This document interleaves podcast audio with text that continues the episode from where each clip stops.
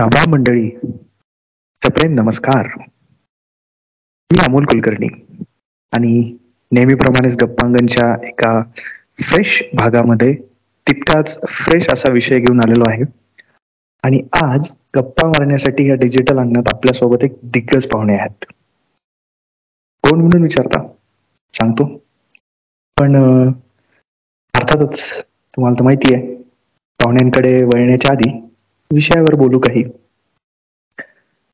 तर आजच्या विषयासाठी तसा हा विषय एका वेगळ्या कॉन्टेक्स्टमध्ये यापूर्वी आपण चर्चेलेला आहे तो म्हणजे भारतीय सिनेमा. आणि यावेळेस ह्याच विषयावर गप्पा मारण्याचं तसं निमित्त पण आहे. आणि ते निमित्त म्हणजे उद्या म्हणजे अकरा ऑक्टोबरला मागच्या वर्षीपासून सुरू झालेला भारतीय सिनेमा दिवस हा साजरा होणार आहे. जेव्हा कोविडचं पॅन्डेमिक संपलं त्यानंतर प्रेक्षकांनी परत एकदा थिएटरमध्ये यावं. आणि जी फिल्म इंडस्ट्री मोठी एवढी मोठी फिल्म इंडस्ट्री भारतामध्ये जी शब्दशः कोसळण्याच्या दारात उभी होती कारण पॅन्डेमिकमुळे सर्वांनाच जोरदार फटका बसला होता. तर त्यातून सावरण्यासाठी हा दिवस साजरा करावा असं ठरवण्यात आलं आणि मागच्या वर्षीपासून तो सुरूही झाला. आणि यावर्षी पण तो उद्या साजरा होणारच आहे.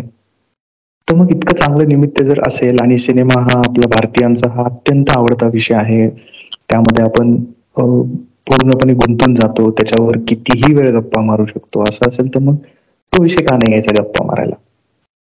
म्हणून आपण भारतीय सिनेमा ह्याच विषयावर गप्पा मारणार आहोत आणि आज आपल्यासोबत आहेत अत्यंत ख्यातनाम लेखक चित्रपट समीक्षक पटकथाकार आणि जागतिक सिनेमा म्हणजे फक्त भारतीय नव्हे तर जागतिक सिनेमा या सर्व गोष्टींवर मनमुराद अभ्यास करणारे त्याविषयी भरभरून लिहिणारे आणि त्या क्षेत्रामध्ये काम करणारे असे गणेश मतकरी सर. सर मी तुमचं मनापासून स्वागत करतो गप्पांगणमध्ये थँक्यू आणि भारतीय सिनेमा दिवस उद्या आहे. मला माहीत नाही त्याच्या शुभेच्छा देतात की नाही कारण तो मागच्या वर्षीपासून सुरू झालाय. असेल तर तुम्हाला शुभेच्छा देतो. शुभेच्छा द्यायला कसला प्रॉब्लेम तर तुम्हाला खूप खूप शुभेच्छा आणि धन्यवाद. तुमचा आवडता विषय आहे त्यामुळे अर्थातच मनमोकळ्या गप्पा मारायला तुम्हालाही आवडेल. हो नक्कीच. तर आपण मस्त गप्पांना सुरुवात करूयात. सर मला ना एक एका गोष्टीचं नेहमी आश्चर्य वाटतं बरं का की कदाचित तुम्ही खूप छान सांगू शकाल की भारत हा इतका खूप मोठा इतिहास असणारा देश आहे ज्यामध्ये कितीतरी पारंपरिक कला आहेत खेळ आहेत वेगळे वेगळे संगीत संगीताचे प्रकार असतात लोकसंगीत आहे एवढं सगळं आपल्याकडे अनेक वर्षांपासून चालत आलेलं आहे. हे सगळं असताना सिनेमा सारखं तुलनेनं नवं माध्यम येतं आणि ते भारतीय मनाचं जणू काही ताबा घेतं असं दिसतं आपल्याला. आणि एवढं सगळ्यात लोकप्रिय होतं. तर ह्या सगळ्या पार्श्वभूमीवर सिनेमा एवढा लोकप्रिय कसा काय होऊ शकला भारतामध्ये? थोडस आश्चर्याचीच बाब आहे ना तुम्हाला काय वाटतं? सिनेमा हे माध्यम लोकप्रिय होण्याचं बेसिकली एक कारण म्हणजे तो आपल्याकडे सगळ्यांशी बोलू शकणार असं ते माध्यम आहे. म्हणजे प्रत्येकाच्या तू सुरुवात केली सुरुवातीपासून ते कसं लोकप्रिय झालं याचा एक मोठा इतिहास आहे. पण त्याचं आपण त्याच्यामध्ये आपण वळलं तर म्हणजे ते त्याच्या स्टेजेस आहेत की सुरुवातीला त्याचा कशा पद्धतीचा रिस्पॉन्स होता आणि मग तो कसा वाढत गेला मग स्वातंत्र्य आधी कसा रिस्पॉन्स होता नंतर कसा होता वगैरे. पण आपण तो एक बाजूला ठेवला तरी सुद्धा आपण जर जनरली बघितलं की काय पद्धतीचा आपल्या प्रेक्षकांचा एकूण सिनेमाकडे पाहण्याचा ऍटिट्यूड असतो. तर असं दिसतं की सिनेमा हा प्रत्येकाला एक म्हणजे प्रत्येकाच्या जीवनाचा अविभाज्य भाग असल्यासारखा आहे. म्हणजे त्याला जे आपल्या आयुष्यामध्ये लोकांना जे करायचं असतं म्हणा किंवा त्यांची जी स्वप्न असतात ती एक प्रकारे त्यांना पडद्यावर साकार झालेली पाहायला मिळतात. त्यामुळे त्यांना ते एक आयडेंटिफिकेशन असतं. काही वेळा काही लोकांना त्याच्यामध्ये गंभीर सिनेमाचे काही चाहते असतात की ज्याच्यामधून त्यांना काहीतरी एक कंटेंट मिळतो. एक आशय घन अशा पद्धतीचा सिनेमा त्यांना पाहायला आवडतो. असे वेगवेगळे काही करमणुकीसाठी बघतात फक्त. पण शेवटी सगळे एक प्रकारे त्या माध्यमाशी फार जवळून बांधले गेलेले आहेत. आणि आता आपण म्हणतो की काय ओटीटी आणि चॅनल्स आणि ह्या सगळ्यांनी तो घरामध्ये आपल्या डिरेक्टली सिनेमा पोचलेला आहे. पण गेले हे ही फार रिसेंट डेव्हलपमेंट आहे. म्हणजे आपण प्री ओटीटीच्या काळापर्यंत जर आपण बघितलं तर लोकांना चॅनल्स वगैरे असले तरी सुद्धा एक थिएटरमध्ये जाऊन सिनेमा पाहण्याची मोठी मोठी सवय होती. आणि त्याच्यामुळे ते लोकांच्या जीवनाचा तो वेगवेगळ्या पद्धतीने भाग असल्यासारखा आहे. त्यामुळे त्याच्यात काही आश्चर्य नाही. आणि याच्यामध्ये जर आपण तू खेळ वगैरे जे म्हणतोस तर खेळ आणि सिनेमा याच्यामध्ये खूप फरक आहे. कारण खेळा खेळाचं एक वेगळ्या पद्धतीचं त्याचं टेक्स्चर असतं किंवा त्याचा एक फॉर्मॅट वेगळा असतो. सिनेमाला कसं असतं की सिनेमाला आपण एक मनोरंजनाचा किंवा एक कथा आपल्याला सांगितली जाते. आणि ती पाहण्याचा एक आपल्याला एक वेगळी उत्सुकता असते. आणि जी लहानपणापासून आपण काय पुस्तकं वाचत असतो आणि कसं काय तर त्यामुळे एक ते एक स्टोरी टेलिंगचा तो एक फॉर्मॅट आहे सिनेमा हा. तर त्याच्यामुळे लोकांना ते एक वेगळ्या प्रकारचं लहानपणापासून त्याच्याशी कनेक्शन आहे म्हणा आयडेंटिफिकेशन आहे म्हणा. त्यामुळे त्याच्यात काही आश्चर्य नाही.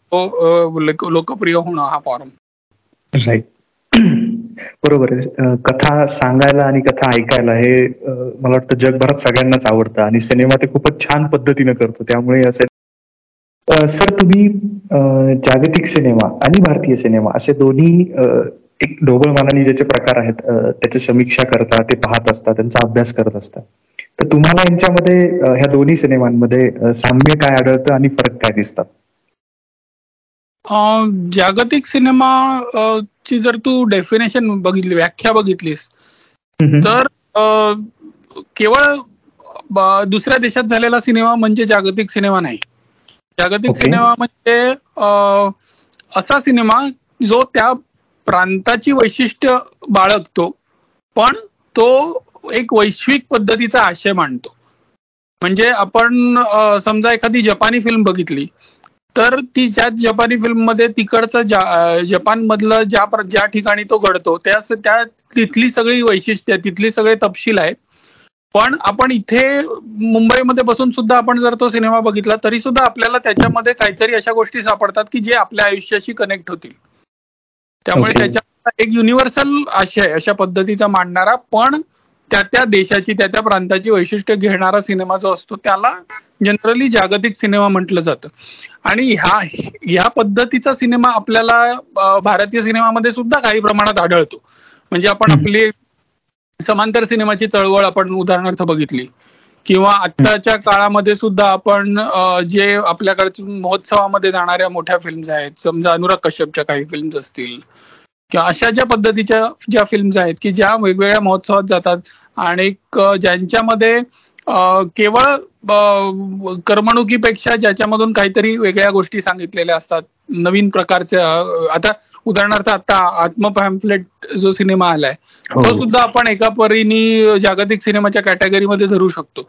कारण त्याच्यामध्ये सुद्धा जो एक रेशियल याचा मुद्दा आलेला आहे वर्णभेदाचा ज्या पद्धतीचा मुद्दा त्याच्यामध्ये जो आहे तो एक प्रकारे युनिव्हर्सल मुद्दा आहे. त्यामुळेच तो बर्लिनच्या फेस्टिवलमध्ये सुद्धा जो बर्लिन आलेला गेला तिथल्या लोकांना सुद्धा लोकांना सुद्धा तो पाहता आला. कारण त्याच्यामध्ये केवळ तो आपल्या भारतापुरता मर्यादित विषय नाही. तो सगळ्या सगळीकडच्या लोकांना अपील होईल अशा पद्धतीचा विषय. त्यामुळे हा एक ही ब्रॉडली एक जागतिक सिनेमाची व्याख्या आहे. आणि भारतीय सिनेमा हा जो तू कमर्शियल पद्धतीचा जो सिनेमा बॉलिवूड फॉर एक्झाम्पल तर बॉलिवूड किंवा ज्या साऊथ मधला काय तमिळ असेल तेलुगू असेल मल्याळम असेल यांच्या ठिकाणचा जो कमर्शियल सिनेमा आहे व्यावसायिक सिनेमा हा जास्त करून हा टिपिकल त्या त्या देशाशी रिलेटेड असल्यासारखा असतो. म्हणजे आता तू इकडची जी साऊथची एखादी टिपिकल मसाला फिल्म असेल ती तू तिथे कॅनला पाठवलीस किंवा बर्लिनला पाठवलीस तर ती त्या पद्धतीने अप्रिशिएट होणार नाही. ज्या पद्धतीने समांतर हे असलेले सिनेमे अप्रिशिएट होऊ शकतात. त्यामुळे असा जो सिनेमा असतो की जो व्यावसायिक पद्धतीचा आणि त्या त्या देशाला अपील होणारा आहे हा एक वेगळा असतो. म्हणजे आता आणि हा सगळ्या देशात असतो. म्हणजे आता तू उदाहरणार्थ आपण इराण सारख्या सिनेमामध्ये मजिद मजिदीच्या फिल्म वगैरे म्हटल्या हो. जातात. तर त्याच्या त्याच्या बरोबर तिथे टिपिकल बॉलिवूडच्या पद्धतीच्या कमर्शियल फिल्म सुद्धा असतात. पण त्या फिल्म्स आपल्या म्हणजे त्या फिल्म अशा जगभरात पाहिल्या जात नाहीत. त्या तिकडचे लोकल लोकली त्या हिट असतात. सगळीकडेच तू हे बघितलंस तर व्यावसायिक सिनेमावरती तिथले जे लोकल लोक असतात जो तिकडचा प्रेक्षक असतो तो नेहमीच प्रतिसाद व्यावसायिक सिनेमाला अधिक देतो.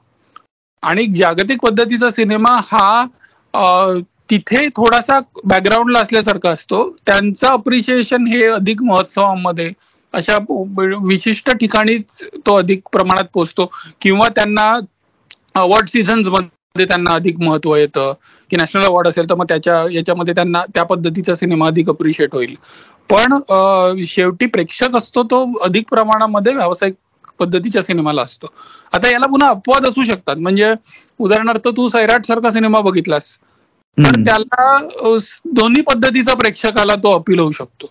कारण त्याच्यामध्ये दोन्ही पद्धतीची लक्षणं आहेत त्या सिनेमामध्ये. की व्यावसायिक पद्धतीचं सुद्धा त्याला एक काय म्हणायचं? त्याला एक फ्रेमवर्क आहे. फ्रेम आहे फ्रेम आहे आणि समांतर सिनेमाचा पण त्याच्यातला इंटरव्हलच्या नंतरचा भाग जर आपण बघितला तर तो कुठला मल्याळम सिनेमा वगैरे बघितल्यासारखा सुद्धा आपल्याला वाटू शकतो. की एक प्रकारच्या आर्ट फिल्मच्या पद्धतीचं त्याच्यामधलं जे सेकंड हाफ मधलं मधला जो भाग आहे.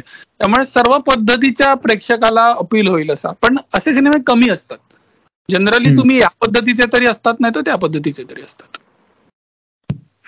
ओके म्हणजे तुम्ही जो फरक सांगितला तो जगभरात सर्व दूर जवळपास सारखाच आहे की होय.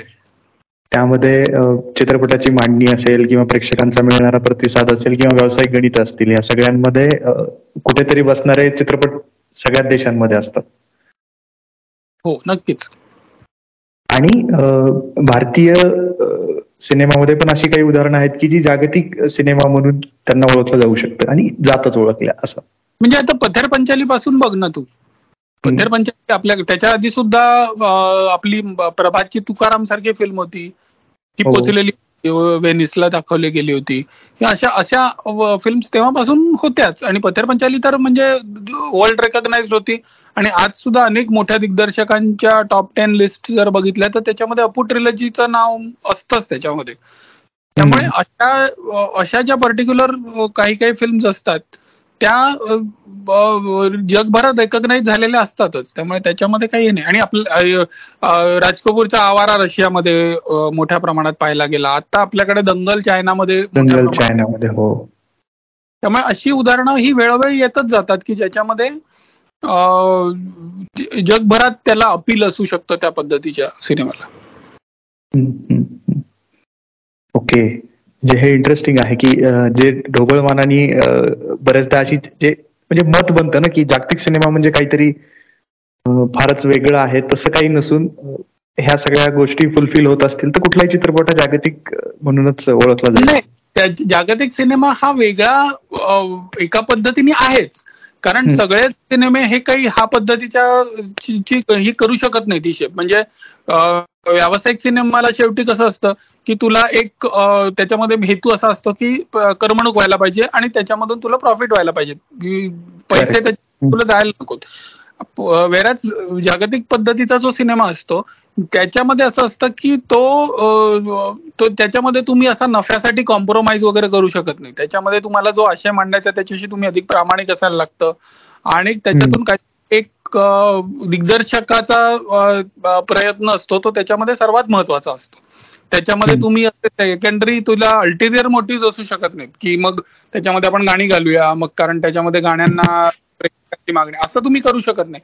त्यामुळेच हे सिनेमे करताना तुम्हाला एक प्रकारचं ते हेच असतं म्हणजे ते गॅम्बल असतं. त्याच्यामध्ये तुम्ही दरवेळेस ते सक्सेसफुल होतं अशातला भाग नाही. पण त्याच्यामध्ये ते जे लोक त्याच्या त्याला वाहिलेले असतात ते ते करतात तरी सुद्धा. आपण जर एक आता वर्ल्ड सिनेमा किंवा जो जागतिक याच्यावर चर्चा करतोय आपण तर त्याचे जेवढे काही म्हणजे आता ह्या कॅटेगरीत बसणारे जेवढे काही सिनेमे जे पाहायला मिळतात त्याच्यामध्ये काही गोष्टी ज्या मला दिसतात बरं का कॉमन त्या अशा आहेत की एखादी विशिष्ट घटना किंवा एखादा एक ज्या घटनेचा जगावर खूप परिणाम झालेला आहे समकालीन म्हणतात अशा पण काही घटना असतात. इतिहासातल्या आता. जसं की सेकंड वर्ल्ड वॉरवर खूप सारे चित्रपट आहेत. शिंडलर्स लिस्ट आहे. किंवा त्या टाईपचे असे बरेचसे विषय ह्या जागतिक सिनेमामध्ये आहेत. म्हणजे सतत त्याच्यावर कथा लिहिल्या जातात. ते त्याचे त्याच्यावर चित्रपट बनतात. तसं भारतीय सिनेमामध्ये जर बघायला गेलं तर ह्या जॉनरमध्ये असे फारशी काही अशी उल्लेखनीय म्हणावीत अशी उदाहरणं आपल्याला दिसत नाहीत. तर ह्या मागे तुम्हाला काय वाटतं की असं का असेल? त्याचं थोडस एक कारण म्हणता येईल की आपल्याकडे एकूणच जानर हा हा प्रकारच रिसेंटली आलेला आहे. म्हणजे तू आधीच जर बघितलंस तर म्हणजे गेल्या शतकाचा उत्तरार्ध जर तू बघितलास तर त्याच्यामध्ये आपल्याकडे जनरली कसं दिसतं की ज्या व्यावसायिक पद्धतीच्या फिल्म्स होत्या ह्या सर्वांना सर्वांची आवड लक्षात घेऊन त्यांना त्या सगळ्या सगळ्या आवडी मिक्स करणाऱ्या अशा पद्धतीच्या होत्या. म्हणजे त्याच्यामध्ये मग तुला काय फॅमिली ड्रामा पण त्याच्यातच असेल किंवा त्याच्यात ऍक्शन पण त्याच्यातच असेल विनोद पण त्याच्यातच असेल असं सगळं त्याच्यामध्ये एक भेळ असल्यासारखी ती केली जायची. त्यामुळे त्याला म्हणणं शक्यच नसायचं. जानर म्हणजे काय? तर जानर म्हणजे तुम्ही एखादा विषया विषय बघून मग त्याच्याप्रमाणे त्याच त्यालाच वाहिलेला सिनेमा. म्हणजे आता समजा वॉर फिल्म तू काही उल्लेख केलास मगाशी. तर मग त्याच्यामध्ये तू आता आपल्याकडच्या वॉर फिल्म सुद्धा बघितल्यास तर तू बॉर्डर वगैरे सारखे तर गाणी बिणी त्याच्यामध्ये सगळं चालतं आपल्याला. तर हो. तसं नाही आपल्या सेव्हिंग प्रायव्हेट राईन मध्ये कोणी गाणं म्हणताय मध्येच मागे असं दिसतं का आपल्याला? तर त्याच्यामध्ये त्यांनी त्या पद्धतीचं पूर्ण कॉन्सन्ट्रेशन करून त्या त्या ह्याच्यामध्ये जे बसेल त्या विषयाला अनुरूप अशा पद्धतीचा जो कंटेंट असेल तोच त्याच्यामध्ये येईल असं हे असं त्याला लागतं. आणि हे कधी सुरू झालं आपल्याकडे? तर हे मला वाटतं आपल्याकडे मल्टिप्लेक्सेस आल्यानंतरच्या काळामध्ये जो बदललेला जो सिनेमा होता मग त्याच्यामध्ये हे जे तीन लोक आले फॅन्टम सारखी कंपनी आली की ज्याच्यावर कश्यप असेल आदित्य आपलं मोटवानी असेल विक्रम विक्रमादित्य मोटवानी असेल किंवा हे जे नवीन फळीचे लोक आले सगळेच म्हणजे फरहान अख्तर असेल जोया अख्तर असेल अनेक लोक त्याच्यामध्ये आले. तर या सगळ्या लोकांच्या आता आपण जर बघितलं तर ज्या पद्धतीचा सिनेमा सध्या आपण पाहू शकतो त्याच्यामध्ये आपल्याला दिसतं की हे अशा असे वेगळे सिनेमा आहेत आलेले. की ज्याच्यामध्ये काय गँगस्टर्स तर पूर्वीच्या काळामधले ज्या मध्ये ज्या पद्धतीच्या गँगस्टर फिल्म्स असायच्या त्यापेक्षा आताच्या ज्या पद्धतीच्या फिल्म्स आपण पाहू शकतो. गँग्स ऑफ वसेपूर सारखी फिल्म आपल्याला. पूर्वीच्या याच्यामध्ये पाहायला मिळणं शक्यच नव्हतं. किंवा याच्यामध्ये भावेश जोशी सुपर हिरो सारखी फिल्म आपल्याला पूर्वीच्या याच्यामध्ये पाहायला मिळाली नसती. तर असे जे काही विशिष्ट विषय घेऊन त्याला त्याच्या भोवती फिरणाऱ्या फिल्म्स करणं म्हणजे जानरच्या पद्धतीच्या फिल्म्स करणं हे आत्ताच सुरू झालेलं आहे. आणि याच्यात सुद्धा तू म्हणाला जे की घटना हे करून घटनांच्या भोवती फिरणाऱ्या फिल्म्स या जनरली वॉर किंवा अशा ज्या ज्या प्रचंड महत्त्वाच्या घटना असतात की ज्या जगभराला अफेक्ट करतात. अशा यांच्यामध्ये खूप दिसतं. म्हणजे वॉर्स तू म्हटलास तर first world war second world war या त्याच्यामध्ये खूप मोठ्या या आहेत. त्याच्यानंतर काही घटना अशा असतात की ज्या पॉलिटिकल स्कॅन्डल सारख्या असू शकतात. की वॉटर गेट असेल फॉर एक्झाम्पल अमेरिकेतलं. की ज्याच्याशी किंवा केनेडीची हत्या असेल की ज्याच्याशी रिलेटेड फिल्म येऊ शकतात. तर अशा पद्धतीचा एक मोठा काहीतरी हे झालेलं की हल्लेला देश किंवा जग तर त्याच्याविषयी रिलेटेड अधिक फिल्म्स अधिक प्रमाणात येऊ शकतात. तर आपल्याकडे जी चरित्रपट सारखे येत असतात बऱ्यापैकी तर त्या ते पुन्हा म्हणता येईल की त्यात राजकीय असेल तर ते त्या त्या घटनांशी किंवा त्या त्या काय त्या त्या थॉट प्रोसेसशी रिलेटेड अशा पद्धतीच्या पद्धतीचे आहेत. त्यामुळे आता जे सुरू झालंय गेल्या पंधरा वीस वर्षाच्या काळामध्ये जर तू बघितलंस तर आपल्याला असे वेगवेगळे जनर खूप आलेले दिसतात. आणि पूर्वी काय होतं फक्त एक समांतर सिनेमा होता आणि व्यावसायिक सिनेमा होता. त्या पलीकडे असं काही आणखीन वेगळा प्रकारच नव्हता. तर आता हे सुरू झाले. आणि आता आपल्याला अशा असे वेगवेगळे प्रकार दिसतात. उदाहरणार्थ तू विशाल भारद्वाजनी केलेली शेक्सपियर ची ट्रिलॉजी बघितलीस. हो. की ज्याच्यामध्ये केला ओथेल्लो केला आणि मॅकबेथ केला. तर ह्या ह्या सगळ्या ह्या फिल्म्स कराय केल्या. ह्या पूर्वीच्या काळामध्ये त्या पद्धतीने तितक्या प्रामाणिकपणे करणं शक्य नव्हतं. आता ते आहे कारण आता जनरलला तू एक वाट मिळाली. त्याला एक प्रेक्षक आहे असं लक्षात आलं. आणि मग तो प्रेक्षक आहे म्हटल्यावरती त्याला त्याच्या त्या पद्धतीत करता येतो. त्याआधी तो करणंच शक्य म्हणजे आणखीन थोडस खोलात जर विचारलं तर जसं आता चर्चिल ह्या व्यक्तिरेखेवर किंवा हिटलरवर बरेचसे सिनेमे आलेले आहेत आणि वेगळ्या वेगळ्या याच्यामध्ये आहेत. आता भारतामध्ये तेव्हा शक्य होतं की गांधी हा जो चित्रपट आला तो सुद्धा बाहेरच्या दिग्दर्शकांनी येऊन इथे बनवला. हो. किंवा सुभाषचंद्र बोस असतील सरदार पटेल असतील यांच्यावर पण आपल्याकडे चित्रपट आले. पण म्हणजे ते त्याच्या तोडीस तोड होते का असं काही तुम्हाला वाटतं का? की प्रयत्न ते म्हणजे प्रयत्न म्हणून जर बघायला गेलो आपण तर. आपल्याकडे ना मला बोस अजिबातच आवडला नव्हता. पण बेनेगलांनी केलेला असून.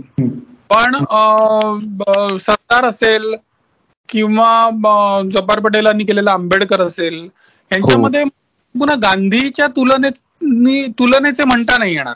त्या लेवल त्या स्केलला बनलेले सिनेमा नाहीत ते. पण तरी सुद्धा त्याच्यामध्ये एक मेरिट निश्चित या फिल्म्समध्ये होतं याच्यात थोडा फरक असा पडतो की बजेट हा एक मोठा क्रायटेरिया असतो. बजेट आणि त्याला ज्या पद्धतीचं प्रोडक्शन डिझाईन वगैरे जे लागतं ते आता गांधीचं तू बघ ना. गांधीला तुला काय स्केलला घेतलेली ती फिल्म आहे. त्याच्यामध्ये हो. कास्टिंग वगैरे तर भाग राहू देत पण एकूण त्या तो सगळा काळ दाखवण्यासाठी त्यांनी जी ज्या पद्धतीने मेहनत घेतलेली आहे ज्या जेवढ्या टीम्स केलेल्या आहेत त्याची नुसती शेवटची टू टायटल्स बघितलीस तरी सुद्धा तुला त्याच्यामध्ये काय केवढं काम गेलेलं आहे त्याच्यामध्ये हे लक्षात येतं. तर त्या स्केलला त्या बजेट आणि हे जे सगळं आहे ते आपल्याकडे तितक्या प्रमाणामध्ये चरित्रपटांना हे नाही कारण मगाशी मी जसं म्हंटल तसं की चरित्रपटांना आपल्याकडे तितका ऑडियन्स आहे का सांग मला? त्या ज्या पद्धतीने त्यांनी जगभरात गांधी चालला आपल्याकडे सुद्धा मोठ्या प्रमाणात चालला. त्यांच्याकडे सुद्धा त्याचा त्याला प्रचंड प्रमाणात रिस्पॉन्स होता. ऑस्करला त्याचं फार कौतुक झालं. आपल्याकडे चरित्रपट काढले चांगले काढले तरी सुद्धा ते असे जगभरात दाखवले जातील आणि त्याला मोठ्या प्रमाणात प्रेक्षक मिळेल. असं आपल्याकडे होणं जरा कठीणच आहे. त्यामुळे आपला आपल्याकडे बोस केला सरदार केला हे शेवटी पॉकेट ऑडियन्ससाठी केलेलेच सिनेमा आहेत. त्यामुळे त्याला तुम्ही किती एक आता आंबेडकर सारखी फिल्मला मला वाटतं आपल्या ह्याचा सपोर्ट असेल गव्हर्नमेंटचा सपोर्ट त्याच्यामध्ये होता. जर त्याला तो जो सपोर्ट असेल तर त्यांना त्याचा फायदा करून त्याची प्रोडक्शनची क्वालिटी आणि हे सगळं बघता येतं. पण तरी सुद्धा त्याला तो ज्या प्रमाणात पोचायला हवा प्रेक्षकांपर्यंत तेवढ्या प्रमाणामध्ये देशातल्या देशात पोचू शकतो काही प्रांतांमध्ये पोचू शकतो. पण जगभरात तो पोचू शकत नाही. त्यामुळे त्याला एक शेवटी मर्यादा काही प्रमाणात येते. आता याला पुन्हा थोडं असंही म्हणता येईल आपल्याला की त्यांच्याकडचे सुद्धा सगळ्या फिल्म्स सारख्या प्रमाणात सगळीकडे वर्क होत नाहीत. म्हणजे तू हॉलिवूडला जर बघितलंस तरी हॉलिवूडला काही केलेले आता चर्चिलवर केलेली फिल्म असेल तर ती पोचू शकते. किंवा लिंकनचं उदाहरण आहे सर जस्ट कुठलं? लिंकन अब्राहम लिंकनच्या चरित्रावर. या फिल्म्स आहेत कशा की हा माहिती असलेल्या जगभरामधल्या या फिगर्स आहेत. पण आता हॉफा सारखी फिल्म असेल. तर आता जिमी हॉफा कोण होता हे किती लोकांना माहिती आहे? किंवा अशा ऑब्स्क्युअर कॅरेक्टर्स अशी असू शकतात की जी त्यांच्याकडे माहिती आहेत. त्या प्रमाणात देश बाकीच्या ठिकाणी माहिती नाहीत. तर मग त्यांना लिमिटेड पुन्हा रिस्पॉन्स असू शकतो. त्यामुळे तुम्ही काय प्रमाणामध्ये फिल्म बनवता आणि काय त्याचं एकूण वर्क होतं प्रोजेक्ट म्हणून ते कसं त्याच्याकडे पाहिलं जातं हे पुन्हा ती व्यक्ती किती मोठी आहे याच्यावरती ते अवलंबून आहे. आता गांधी सारखी व्यक्ती ही जगभरामध्ये महत्त्व असलेली आहे. आपल्याकडे तर ते राष्ट्रपिताच आहे पण जगभरामध्ये गांधीजींचं नाव ब्रिटिश याच्यावर सगळीकडेच त्यांचं नाव माहिती होतं. त्यामुळे ही एक काय आंतरराष्ट्रीय माहिती असलेली व्यक्ती होती. आणि त्यामुळे त्याला त्यांना तो प्रोजेक्ट म्हणून सक्सेसफुल करता आला कारण ती तशा तेवढी हो तशी होती व्यक्ती म्हणून. जर आता कमी माहिती असलेलं कोणीतरी एखादी छोट्या याचं हे घेऊन त्यांनी जर हॉलिवूडला फिल्म केली असती तर ती त्याला तसा रिस्पॉन्सही तेवढ्या प्रमाणात मिळाला नसता. तुम्ही आता ही उदाहरणं दिली आणि त्याची छान म्हणजे फरकही सांगितलात की एकीकडे गांधी सारखा जो चित्रपट बनला तो आणि दुसरीकडे आपल्याकडे पण बोस आणि हे बनले. पण आंबेडकर यांच्या ह्या चरित्रांवर चित्रपट बनले. पण तुमचं तुमच्या म्हणण्यानुसार की त्याच्यामध्ये काही अशा ठराविक ज्या गोष्टी असायला हव्यात ती स्केल असायला हवी ते ते त्यामध्ये तसं नसल्यामुळे त्या दर्जाचे ते चित्रपट म्हणता येत नाहीत आपल्याला. तर मला असं विचारायचंय की मग आता हे जेव्हा तुमच्यासारखा समीक्षक जेव्हा ह्या गोष्टींची चर्चा करतो तेव्हा तुमच्या डोक्यात काहीतरी असे मापदंड असतात की जे जागतिक लेवलवर आहेत. तर मग हे जे काही जागतिक मापदंड आहेत की ज्याच्यानुसार एखादा चित्रपट हा उत्कृष्ट तर ठरतोच सर्वांपर्यंत पोहोचतो आणि त्याची म्हणजे नावाजला जातो त्याची चर्चा होते वगैरे. तर हे जे काही जागतिक मापदंड आहेत त्यावर आपला भारतीय सिनेमा कितपत उतरतो? तुम्हाला काय वाटतं? मला असं वाटतं की काही प्रमाणात उतरतो. म्हणजे तू आता जर राष्ट्रीय पातळीवरती बक्षिस मिळालेल्या जर फिल्म बघितल्यास नॅशनल अवॉर्ड ला जे ज्या फिल्म्स निवडल्या जातात म्हणजे सगळ्या कॉम्पिट तर सगळ्या करतात. अनेक फिल्म्स सगळीकडनं येतात आणि शेकडो फिल्म्स पाहिल्या जातात तिथे. पण ज्या फिल्म्स त्याच्या त्या अवॉर्ड लिस्टमध्ये असतात त्याच्यामध्ये अशा अनेक फिल्म्स असू शकतात की ज्या ज्यांच्यामध्ये एक काय जागतिक सिनेमाच्या याला जायची काय त्या याच्यामध्ये बसण्यासारख्या त्या आहेत त्याचे क्रायटेरिया जे असतात त्याच्यामध्ये ते बसण्यासारखे आहेत. म्हणजे त्या दरवेळेस काही तुला जागतिक सिनेमामध्ये पोचायला तुला मोठं बजेट लागतं किंवा हे असं नाही. आता चरित्र आपण मगाशी चरित्रपटाविषयी बोलत होतो आणि गांधी आणि हे चाललं होतं. त्यामुळे मी म्हंटल की त्याच्या त्या पद्धतीच्या फिल्मच्या बिल्डअपला एक वेगळा वेगळी स्केल लागते. पण दरवेळेस काही जागतिक सिनेमा करायचा म्हणजे मोठी स्केल लागते अशातला भाग नाही. कारण आता तू पतेर पंचालीचं आपलं जे नेहमीच कॉमन उदाहरण आहे ते बघितलं असतं ते काही फार बजेटची फिल्म आहे ती अशातला भाग नाही. ती अशीच जमवाजमव करून आणि मग याच्या सरकारी खात्याकडून टुरिझमच्या याच्याकडून पैसे सँक्शन करून घेऊन अशा पद्धतीने ती बनवलेली फिल्म होती. तर त्यामुळे अशा छोट्या फिल्म सुद्धा असतात की ज्याच्यामध्ये अनेक वेळा जागतिक सिनेमाची पोटेन्शियल्स असतात. आपल्याकडे प्रॉब्लेम असा होतो की जेव्हा आपण जागतिक लेवलला सिनेमा पाठवायचा म्हणतो तेव्हा बऱ्याच वेळा हे जे वेगळ्या फिल्म्स ज्या बनलेल्या असतात त्या फिल्म्सचे निर्माते असतात ते दरवेळेस तितके काय तितके पॉवरफुल असतात अशातला भाग नाही. काही वेळा त्यांच्याकडे त्यांनी फिल्म बनवलेली असते आणि त्यांचं जे काही बजेट असते ते एक्झॉस्ट केलेलं असतं. कारण आपल्याकडे फिल्म बनवणं आणि त्याच्या पुढे ती मार्केट करणं आणि डिस्ट्रीब्युशन त्याचं बघणं हे जर तुझ्या पाठीशी मोठा एखादा प्रोड्युसर नसेल काही चॅनल नसेल किंवा असं काही कोणीतरी जायंट कॉर्पोरेट सिस्टीम नसेल तर ते भयंकर खर्चिक काम आहे. म्हणजे तो सिनेमा बनतो त्याच्याहून जास्त पैसे तुला ते मार्केट आणि डिस्ट्रीब्युशन मार्केटिंग आणि डिस्ट्रीब्युशनला लागतात. तर त्याच्यामुळे असं ते असल्यामुळे त्यांच्याकडे काही दरवेळेस त्या त्या फिल्म बाहेर पोचवणं ह्याच्यासाठी जो एक जे फंडिंग लागतं किंवा जी पो तुझी पोच लागते ती दरवेळेस असते अशातला भाग नाही. पण आपल्याकडे आता असं काहीतरी समजा एक मेकॅनिझम असतं की ज्यांनी आपल्या आता ऑस्करला जे आपण पाठवतो फिल्म दरवेळेस काय फेडरेशन फिल्म फेडरेशन असतं. ते त्याची एक त्यांचं एक पॅनल आहे आणि ते त्याच्यामधून सिलेक्ट करतं. आता ते ते पॅनल जे असतं त्याच्यामध्ये तुला जेव्हा फिल्म पाठवायची असते तेव्हा तुला त्यांची फी असते. आणि ती फिल्म जे निर्माते भरू शकतात त्या फिल्म्सच त्या तिथे कन्सिडर होतात. आता नॅशनल अवॉर्ड मिळालेल्या ज्या फिल्म्स असतात त्याच्यामध्ये जर तुला अशा अनेक फिल्म्स असतील की ज्यांच्याकडे काय लाख दीड लाख जे काय भरायचे असतात त्यांच्याकडे त्याच्यासाठी तितकी त्या ती फी भरण्या इतके पैसे त्यांच्याकडे असतीलच अशातला भाग नाही ना.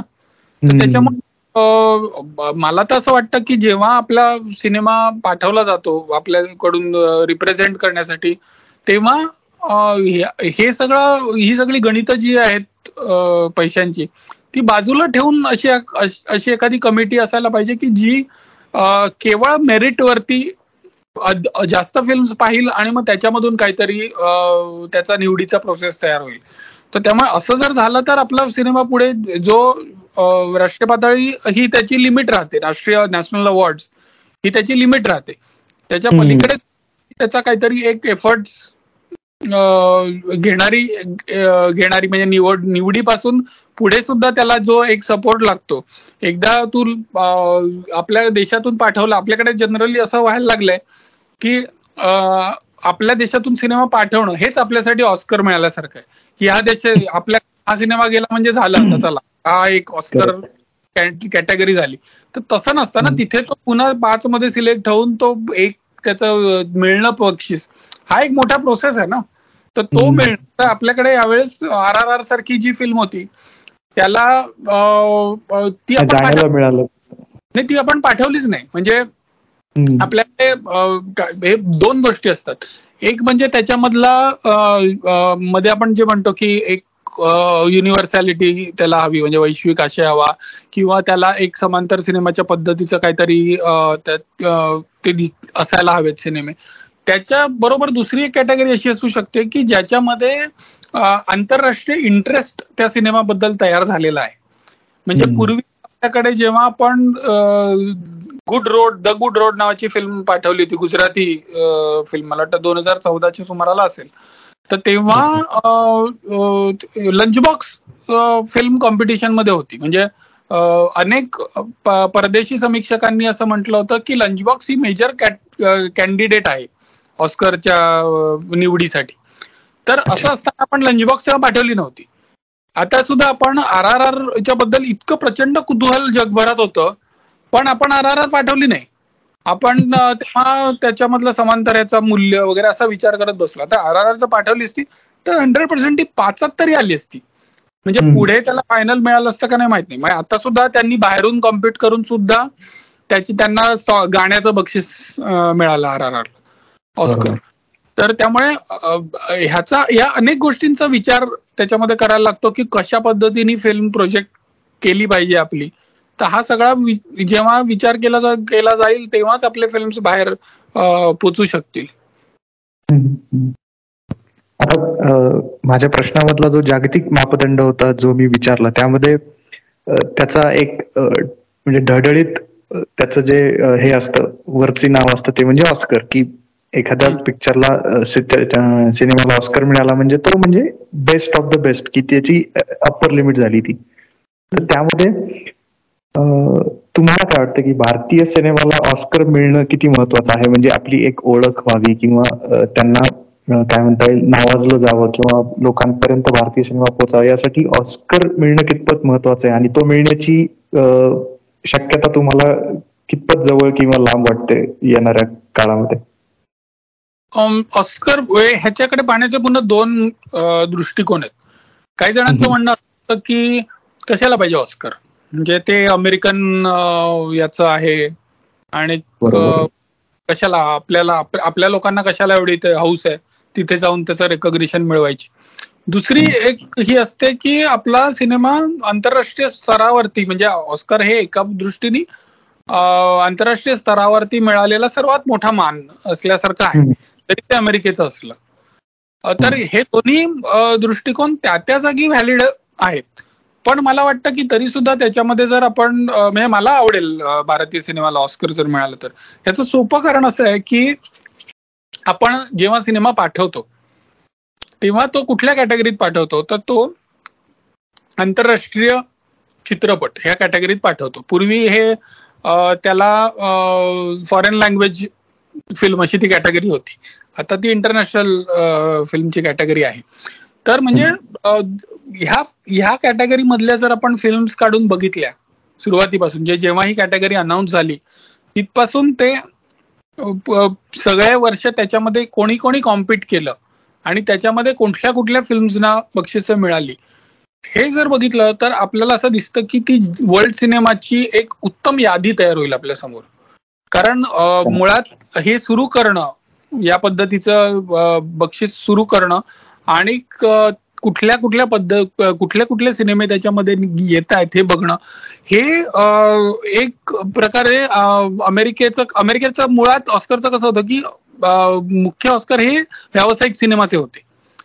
त्यामुळे व्यावसायिक सिनेमाच्या फिल्म्सला सगळ्यात बक्षिस मोठी मोठी तिथे मिळणार असं होतं. आणि जो जागतिक सिनेमाचा जो मान होता तो त्यांनी ह्या पर्टिक्युलर अवॉर्ड पुरता राखून ठेवल्यासारखा होता की इकड इकडचा सिनेमा हा बेस्ट असला पाहिजे. त्यामुळे तुम्ही तू जर बघितलंस अनेक याला तर फॉरेन लँग्वेज कॅटेगरीमध्ये मेजर फिल्म त्या वर्षीची वर्ल्ड सिनेमा मधली. आणि मेन ऑस्करला बेस्ट पिक्चरला वगैरे आपली एक कुठली तरी एक साधीशी तेव्हाची व्यावसायिक हिट ठरलेली फिल्म अशी अनेक वर्ष तुला येतील. आता थोडस त्यांच्याकडे फार जी उलथापालत झाली आहे गेल्या काही वर्षामध्ये त्याच्यामध्ये आपल्याला असं दिसतं की अनेक वेळा साध्या फिल्म सुद्धा बेस्ट पिक्चर घेऊन गेलेले आहेत. त्याच्यामध्ये जे म्हणजे अनपेक्षित अशा पद्धतीची साईडवेज सारखी फिल्म असेल की जी जिला बेस्ट पिक्चरचं नॉमिनेशन होतं जी एरवी पूर्वीच्या याच्यामध्ये ती तिला काही शक्यताच नव्हती. किंवा मूनलाईट सारखी फिल्म असेल. तर अशा अनेक फिल्म्स आपण बघू शकतो आता. की ज्याच्यामध्ये ज्या पूर्वी कन्सिडरच होऊ शकल्या नसत्या बेस्ट पिक्चर कॅटेगरीमध्ये अशा नॉमिनेशनमध्ये असतात आणि त्यांना अनेक वेळा त्यांना अवॉर्ड सुद्धा मिळालेली आपल्याला पाहायला मिळतात. त्यामुळे आता जी आताचं जे चित्र आहे हे ज्याच्यामध्ये ज्याच्यामध्ये आशय असलेल्या आशयगण फिल्म्स कंटेंट ओरिएंटेड फिल्म्स या आपल्याला सर्व मेजर अवॉर्डमध्ये सुद्धा दिसतात.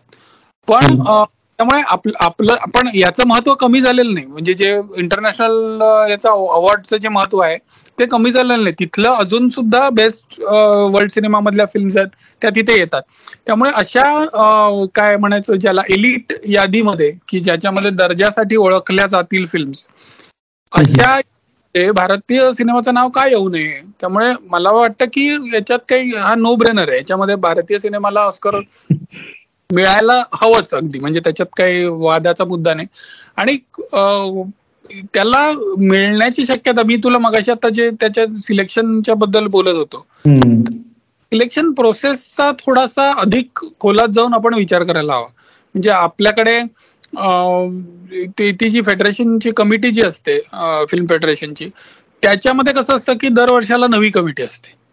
आणि ती कमिटी निवडते फिल्म आणि मग पुढच्या वर्षी त्यांचा काही से राहत नाही कारण बदललेली असते कमिटी कमिटीला काहीतरी एक विचार करायला वेळ द्यायला पाहिजे ना.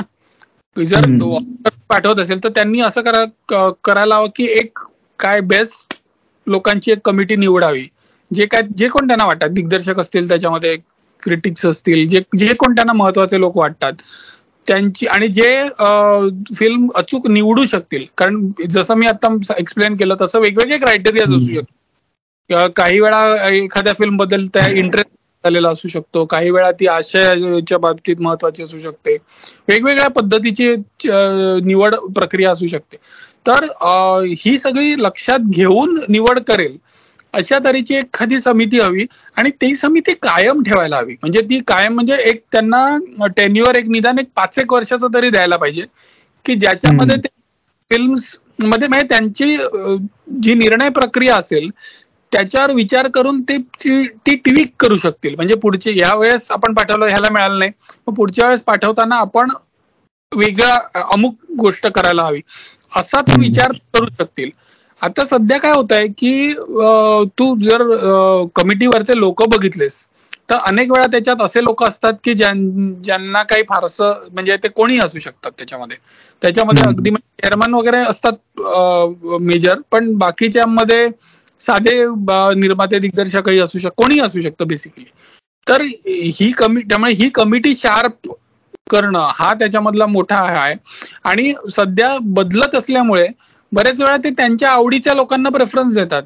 म्हणजे त्यांच्या जवळचा जो निर्माता असेल किंवा मेजर अनेक वर्ष तू जर लिस्ट काढून बघितलीस आपल्याकडे अनेक वर्ष असं दिसलेलं आहे की सगळ्यात पॉवरफुल जो निर्माता असेल त्याची फिल्म पाठवायची.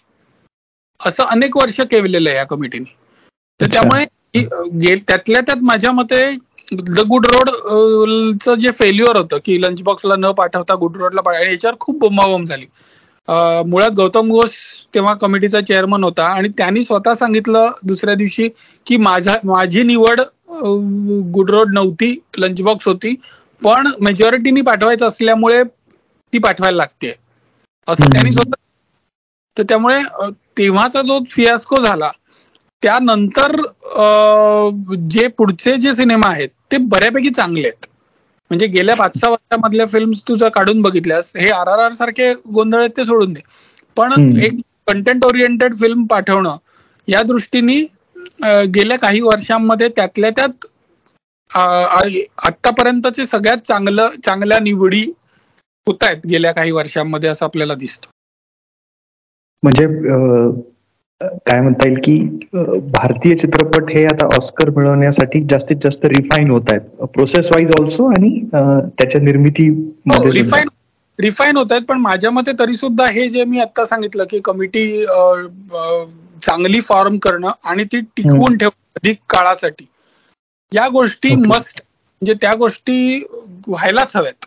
त्या गोष्टी जर लवकर झाल्या तर आपल्याला अधिक लवकर तो मिळण्याची शक्यता आहे. आणखीन एक गोष्ट अशी करायला हवी ऍक्च्युली की जर छोट्या बाहेर जाणार असल्या म्हणजे आता आता आपण जर बघितल्या तर लास्ट शो सारखी आता पाठवली जी मध्ये फिल्म तर अशा या फिल्म छोट्या फिल्म्स आहेत. म्हणजे त्यांच्याकडे निर्माते म्हणून ते फेडरेशनला पाठवण्या इतपत त्यांच्या त्यांची आहे कपॅसिटी पण तिथे गेल्यावर ज्या पद्धतीने तुला पब्लिसिटी करावी लागते म्हणजे ऑस्करमध्ये ती फिल्म ज्युरीनी पाहणं आणि पाहण्यासाठी एक इंटरेस्ट जनरेट त्याच्यासाठी त्या फिल्मबद्दल करायला लागतो. त्याच्या पूर्वी तर त्या थिएटरमध्ये शोज लावून लोकांना बोलवायला लागायचं ज्युरीच्या आता ते डीव्हीडी थ्रू जातात पण डीव्हीडी पाठवल्या जरी लोकांकडे सगळ्या तरी सुद्धा त्याचा एक त्याचं एक काय वातावरण निर्मिती व्हायला लागते ना त्याचा एक चर्चा व्हायला पाहिजे तयार व्हायला लागते. तर तसं झालं तर ती पाहणं लोकांनी सगळ्या आणि त्याची निवड होणं. याच्यासाठी हा खूप मोठा खर्च असतो. आणि हा आता आपल्याकडून जो दोन हजार चारमध्ये आपण जो श्वास पाठवला त्या त्या स्केलची जी छोटी फिल्म असेल तर त्यांना ते सगळं करणं पुढचं सगळं पब्लिसिटी आणि हे सगळं मॅनेज करणं हा प्रचंड मोठा खर्च असतो. ह्याच्यामध्ये खर्च आणि ऑर्गनायझेशन. ह्या दोन्ही गोष्टींचा मोठा भाग असतो. तर हा जर ही जबाबदारी घेणार कोणीतरी एक एक तयार व्हायला हवी कमिटी की जे मोठे निर्माते काही असतील यशराज सारखे निर्माते असतील म्हणा किंवा सरकारनी काही त्याचा भाग उचलला की त्यांनी त्यांच्या कोणाच्या तरी अध्यक्षतेखाली एखादी स्थापन केली की जी पुढचं जे गाईड करणं त्यांना जे आहे किंवा त्यांना बजेट उपलब्ध करून देणं वगैरे. भारतीय सिनेमा एक एक तरी भारतीय सिनेमाला ऑस्कर मिळणं इथपर्यंत तरी केलं की आम्ही ते मिळण्यासाठी आम्ही सगळ्या बाजू सगळी मदत करू. आम्हाला जी करता येईल ती. असं जर केलं ना तर तो एक एक पहिल्या याला ऑस्कर मिळाला तर मग पुढे ते एक रुटीन होत जातं. पण आतापर्यंत आपला असा अनुभव आहे की आपण एकाही याला आपल्या तीन चार सिनेमा पाचच्या यादीत पोहोचलेले आहेत. पण अजूनपर्यंत बेस्ट आंतरराष्ट्रीय सिनेमाचं आपण ते ब्रेक करू शकलेलो नाही आहोत. त्यामुळे ते करणं मला वाटतं सगळ्यात महत्वाचं आहे आता. मला वाटतं लगान होता ना पहिल्या पाच मध्ये असं काहीतरी. होता ना लगान होता सलाम बॉम्बे होता मदर इंडिया होता. पण पाच पाच मध्ये. म्हणजे त्याच्या पुढे जे म्हणजे बक्षीस डायरेक्ट बक्षीसच मिळणं होतं त्या स्टेज हो, ते मिळालेलं नाही. ते मिळणं कारण पाच मध्ये असलं हा हे उत्तम गोष्ट आहे. पण शेवटी ते ऑस्कर नाही ना. पाच मध्ये ते नॉमिनेशन पण नॉमिनेशनच्या लेवलला सुद्धा कमी फिल्म जातात. त्यामुळे पाच मध्ये असणं हे ही उत्तमच गोष्ट आहे. पण आपण मगाशी पण मी म्हटलं ना की आर आर आर आपल्याकडून गेली असती आता तर ती पाच मध्ये आली असती. लगानचं सुद्धा जर तू बघितलंस तर लगानच्या बरोबर ज्याला मिळालं तो नोमॅन्स लँड नावाची फिल्म हो. अगदी साधी फिल्म वॉरच्या बॅकग्राऊंडवरची पण. म्हणजे पण त्याच्यामध्ये असा वॉरचा काय मोठा मोठ्या स्केलची फिल्म पण नव्हती. त्या खंदकामध्ये दोघ जण अडकलेले आहेत. दोन वेगळ्या देशांचे हे आणि एक एका बॉम्बच्या भोवती अडकलेले आहेत. अशी अशी ती फिल्म होती. आणि ती छोटी छोट्या स्केलला म्हणजे एका टाईट त्याचा स्क्रीन प्ले होता की एका जागीच सगळं घडतं. आणि मीडियाचे लोक आणि असं सगळं ते होतं. पण त्याच्यामुळे त्याच्यामधलं जे त्यांना सांगायचं होतं ती खूप महत्वाची चा मेसेज होता त्या फिल्मचा त्यामुळे त्याला मिळालं. आणि याउलट लगान ही आपल्याकडची मोठ्या बजेटची आणि अधिक एंटरटेनमेंट व्हॅल्यू असलेली फिल्म होती. आणि त्याचे रिव्ह्यूज वगैरे अमेरिकन याच्यामध्ये उत्तम रिव्ह्यूज लिहून आलेले होते. म्हणजे रॉजर इबर सारखा मोठा समीक्षक त्यांच्याकडचा पुलिजर प्राइज मिळालेला वगैरे त्यांनी सुद्धा लगानबद्दल उत्तम रिव्ह्यू लगानचा लिहिलेला आहे. पण जेव्हा हे येतं की कंटेंट आणि घे तेव्हा बऱ्याच वेळा हा चॉईस केला जातो की कंटेंटला अधिक प्रायमरी महत्त्व मिळावं. त्यामुळे नोमॅन्स लँड लगांच्या समोर ते घेऊन गेली बक्षीस. त्यामुळे आर आर आरच्या बरोबर सुद्धा आर आर आर ला मिळालं असतं अशातला काही भाग नाही. मला वाटतं all quiet on the western फ्रंटला मिळाला यावर्षीच की जे बरोबर आहे काही युद्धविरोधी अशा पद्धतीचा मेसेज असलेला सिनेमा त्यामुळे त्याला मिळणं हे अधिक लॉजिकल होतं. त्यामुळे आर आर आरला पाच मध्ये मिळून सुद्धा ऑस्कर मिळालं असतं असं नाही मला वाटत. पण पाच मध्ये हे एक म्हणजे तो एक एक काय म्हणायचं एक महत्वाचंच आहे ना ते सुद्धा. त्यामुळे हो. ते काहीतरी करून दाखवलं त्यांनी अशा असं असंच आपल्याला म्हणायला हवं. पण त्या पलीकडे जाणं हे सध्या आपल्याला करणं साध्य करायला हवं. तिथे थांबून पाच पर्यंत जाऊन हे काही बरोबर नाही. त्याच्या पुढे जाऊन ऑस्कर आणणं तरच आपण म्हणू शकतो की आपल्या फिल्मला ऑस्कर मिळालं. तोपर्यंत आपण आपल्याकडून आपण अमुक पाठवला सिनेमा आणि तमुक पाठवला आणि त्याची जाहिरात करायची. आणि अनेक आपल्याकडे अशा फिल्म्स असतात की ज्या तिथे क्वालिफिकेशन राऊंड हे करतात. म्हणजे त्याचे काहीतरी नियम आहेत की तिकडे तिथल्या लॉस एंजलिस मधल्या थिएटरला त्या क्वालिफाईंग पिरियडमध्ये तो इतके दिवस इतके शोज तिथे लावायला पाहिजे वगैरे असे काही त्यांचे क्वालिफिकेशनचे नियम आहेत. की ते ते केल्यावर तुम्ही त्याच्यामध्ये कॉम्पिट करू शकता. तर असे आपल्याकडच्या अनेक मराठी आणि हिंदी फिल्म्स ते करतात. आणि मग ते न्यूजवर न्यूजमध्ये बरेच दिवस चालू असतं की आम्ही ओपन कॅटेगरीत कॉम्पिट करतोय वगैरे. त्याचं पुढे काही होत नाही. आर आर होतं कारण आर आर ऑलरेडी माहीत होतं की मोठी हवा त्याची होती आणि ते करतायत ओपन कॅटेगरी मध्ये हे सगळ्यांना माहीत होतं आणि त्यामुळे ते झालं. पण आपल्याकडे अनेक तू मराठी सिनेमा सुद्धा असतात पुष्कळ वेळा. की आम्ही ओपन कॅटेगरीतून कॉम्पिट करतोय. त्याला ओपन कॅटेगरीतून कॉम्पिट करणं म्हणजे काय? ती लॉंग लिस्ट असते. म्हणजे ती त्या वर्षी लागलेले क्वालिफाय होणारे सर्व सिनेमांची यादी असते. त्याच्यामध्ये येणं हे म्हणजे काही निवड नाही. ती तुम्ही क्वालिफाय हे असल्यासारखं आहे. तर त्यामुळे ते या सगळ्याला काही अर्थ नाही. शेवटी मिळणं बक्षीस हाच त्याचा म्हणजे मिळालं की मिळालं असं आपण म्हणू शकतो. तोपर्यंत नाही. तेव्हा जिंकलो आपण ह्या अर्थाने येते खरं म्हणजे तो खुला गट खुला गट सारखाच प्रकार झाला नाही की कुणी त्यामध्ये येऊन काहीतरी परफॉर्मन्स जसा वाटेल तसा देत आहे आणि मुख्य स्पर्धा जी आहे ती तिथे पोहोचून फक्त पोहोचणं नाही तर तिथे जिंकणं हे लक्ष असलं पाहिजे.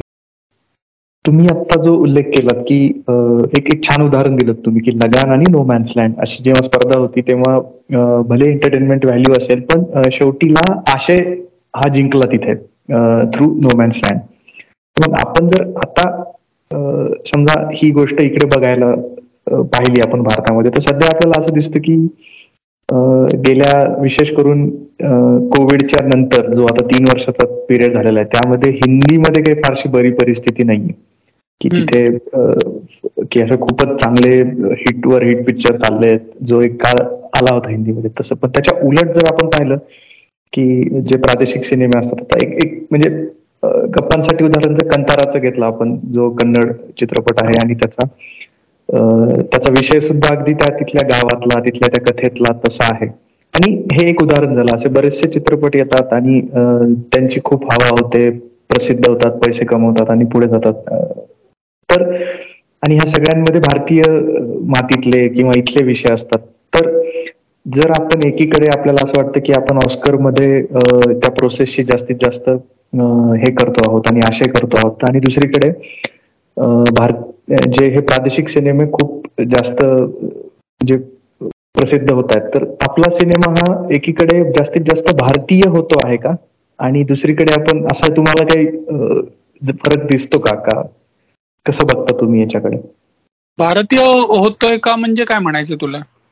म्हणजे की भारतात भारताला रिप्रेझेंट करणार की हा देश कसा आहे इथल्या कथा कशा आहेत इथली माणसं कशी आहेत किंवा इथे काय घडतं हे विषय मुख्यत्वे करून आपल्या चित्रपटात आता यायला लागलेले आहेत का?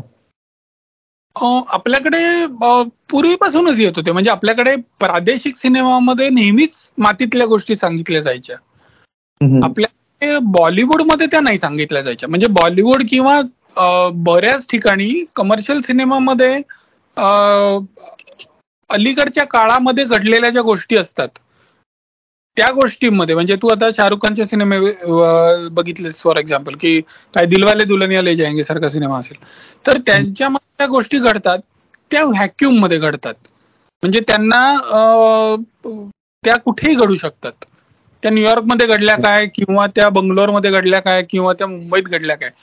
त्याच्यामध्ये कथा म्हणून काही फार मेजर फरक पडत नाही.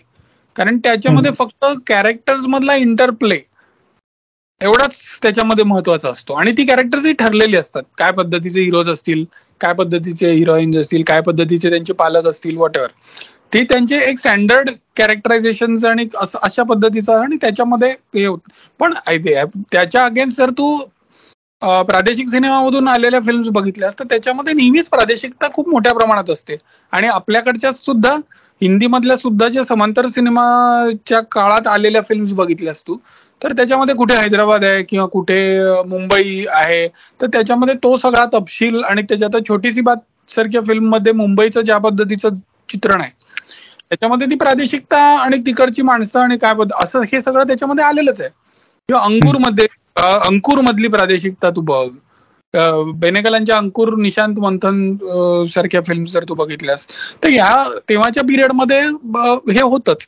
आता जर तू कंताराचं उदाहरण दिलंस त्यामुळे तुला जर असं म्हणायचं असेल की पारंपरिक पद्धतीचं हे आहे की बाहुबली असेल आर आर आर असेल की एक एक इंडियाच्या बद्दलची कल्पना आयडियल बद्दलची कल्पना ट्रेडिशनल व्हॅल्यूज आणि असं सगळं जर तू म्हणालास तर ते सुद्धा माझ्या मते काही फार नवीन नाही.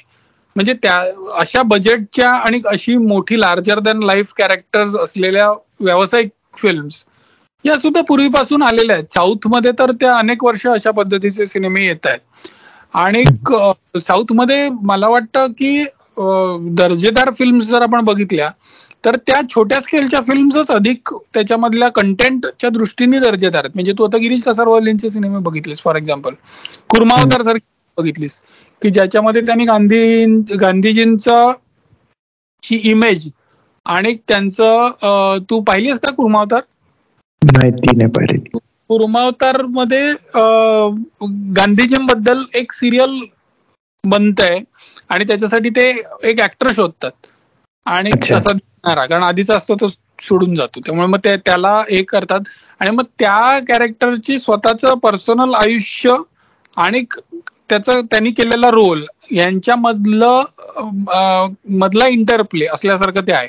आणि मग त्याच्यामध्ये काही पॉलिटिकल पॉइंट्स आहेत किंवा थोडस एक सटायर असल्यासारखं ते आहे. आणि त्याच्यातून शेवटी तुम्ही तुम्हाला ते एक मोठा राजकीय अशा पद्धतीचा आशय त्याच्यामध्ये आहे. कसरवल्लींच्या अनेक फिल्म्स असतील किंवा दुर्गोपाल कृष्णच्या फिल्म्स असतील गिरीश कर्नाडच्या फिल्म्स असतील यांच्यामध्ये प्रादेशिकता ही आपल्याला नेहमीच पाहायला मिळालेली आहे. आपल्याकडे सुद्धा मराठीमध्ये सुद्धा सिनेमामधून प्रादेशिकता आता जे आपल्याकडच्या जे लाटा होत्या की एक तमाशापटांची एक लाट होती पूर्वी त्याच्यानंतर एक विनोदाची लाट होती की लक्ष्मीकांत बेर्डे अशोक सराफ सचिन पिळगावकर आणि महेश कोठारे हे जेव्हा फॉर्ममध्ये होते अगदी तेव्हा जे त्या फिल्म थोड्याशा याच्यासारख्या होत्या की एक एक अर्बन याच्यात कुठेतरी त्या घडत आहेत त्या त्याच्यामध्ये गमतीतलाच महत्त्व होतं. त्या कुठे घडताय त्याला महत्त्व नव्हतं. त्या या अगेन्स्ट तू आता श्वासच्या नंतरच्या आलेल्या फिल्म्स बघितल्यास तर आपल्याला अधिक महत्त्व प्रादेशिकतेला त्याच्यामध्ये आलेलं दिसतं की श्वास कुठे घडते रेगे सारखी फिल्मची काय पार्श्वभूमी आहे नटरंग सारख्या फिल्मची काय पार्श्वभूमी आहे. मुळशी पॅटर्न मुळशी पॅटर्न आहे बीपी सारखी फिल्म आहे किंवा नदी वाहते सारखी फिल्म आहे. ह्याच्यामध्ये आपल्याला ऑब्विसली त्याच्यामध्ये प्रादेशिकतेला महत्त्व आलेलं दिसतं. जेव्हा तुला खरी गोष्ट सांगायची असते म्हणजे जेव्हा एक रिअलिझम त्याच्यामध्ये अपेक्षित असतो की एक वास्तवाची त्याला पार्श्वभूमी खरी असते तेव्हा तुला ही दाखवावीच लागते प्रादेशिकता. आणि तसं होतच जाणार. म्हणजे आता मला वाटतं आणखी तू ओटीटी वरती जर बघितलंस तर मराठी मराठी नाही इंडियन हे कंटेंट जो येतो ओटीटी वरती त्याच्यामध्ये तुला हे क्लिअरली दिसते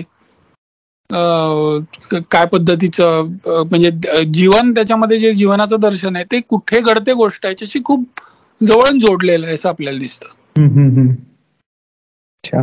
म्हणजे आता ते जास्त पद्धत चांगल्या पद्धतीनं समोर येत असल्यामुळे कदाचित त्याला म्हणजे त्याची प्रसिद्धी मिळते किंवा लोकांना आवडता येते असं असं म्हणता येईल का? त्याला प्रसिद्धीचा त्याच्याशी काही फार संबंध नाही. त्या गोष्टी अधिक रिअली रिअल होतात त्याच्यामुळे. म्हणजे त्या ज्या आतापर्यंत व्यावसायिक सिनेमामध्ये ज्या जे केवळ त्यातला करमणुकीचा भाग जो होता की काय जे काय गंमत चाललेली आहे गाणी नाचगाणी चाललेली आहेत याच्या पलीकडे जाऊन ती गोष्ट खरी करायची तर ती कुठे घडते याला नक्कीच महत्त्व असतं ना. ती अशी हवेत कुठेतरी घडू नाही शकत.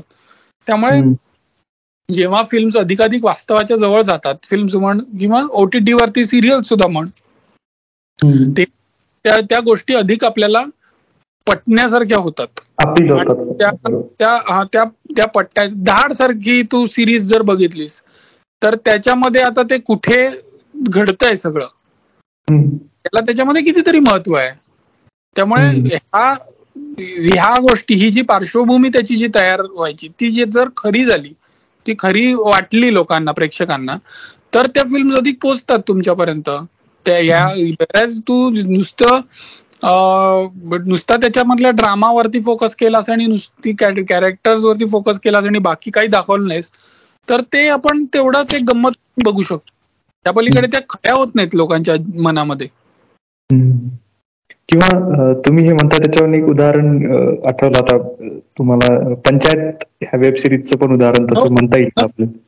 नक्कीच म्हणता येईल त्याच्यामध्ये. त्याच्या गाव तुला गाव उभं राहतं ना तुझ्या डोळ्यासमोर. अगदी तसंच तसं. हा त्याच्यामुळे जर ते नुसता एक सेट लावला असता आणि सेट वरती येऊन लोकांनी गमती जमती केल्या असत्या तर ते एक सिच्युएशनल कॉमेडी म्हणून सिटकॉम म्हणून ते चाललं असतं. पण ते ज्या पद्धतीने ते पूर्ण गाव उभं राहतं आपल्या डोळ्यासमोर त्याला निश्चितच अधिक महत्त्व आहे. आता तुमच्या ह्या उत्तरामध्ये खरं तर दोन मुद्दे आलेले आहेत. त्या दोन्हीवरही मला तुम्हाला विचारायचंय की त्याचा पहिला मुद्दा आहे की साऊथ इंडियन सिनेमाचा दुसरा ओटीटीचा आहे. तर ओटीटी कडे येईलच मी. पण एक जी ओरड आता नेहमी होते. म्हणजे आता हा विषय पण त्याला स्पर्श केलेलाच आहे ते विचारतो की आपल्याकडे साऊथचे सिनेमा लोकप्रिय होतात. लोक बघायला जातात डब झालेले बघतात ते चांगला बिझनेस पण इकडे करतात. पण आपल्याच मराठी चित्रपटाला काही प्रेक्षक जात नाहीत. असा ओरडा हा नेहमी होत असतो. तर हा विषय खूप चघळण्यात आलेला आहे पण तुमचं मत मला खरंच आवडेल ऐकायला त्यामध्ये काय ते. म्हणजे मराठा हा पूर्वीपासूनच प्रॉब्लेम आहे. म्हणजे साऊथ ते सोड आपल्याकडे मुळात हिंदी सिनेमा असणं म्हणजे एका जागी मुंबई हे सेंटर आहे हिंदी सिनेमांचं पण आणि मराठी सिनेमांचं पण. आणि त्यामुळे कायमच मराठी सिनेमाला इथे दुय्यम पद्धतीची वागणूक मिळालेली आहे. त्याला आपल्याकडचा मराठी प्रेक्षक सुद्धा बऱ्याच वेळा असं म्हणतो की नाही याच्यामध्ये हिंदीमध्ये आमची अधिक करमणूक होते तर आम्ही हिंदी बघणार. याचं एक कारण थोडं असंही आहे की आपल्याला भाषा ती कळते उत्तम. बोलू शकतो आपण.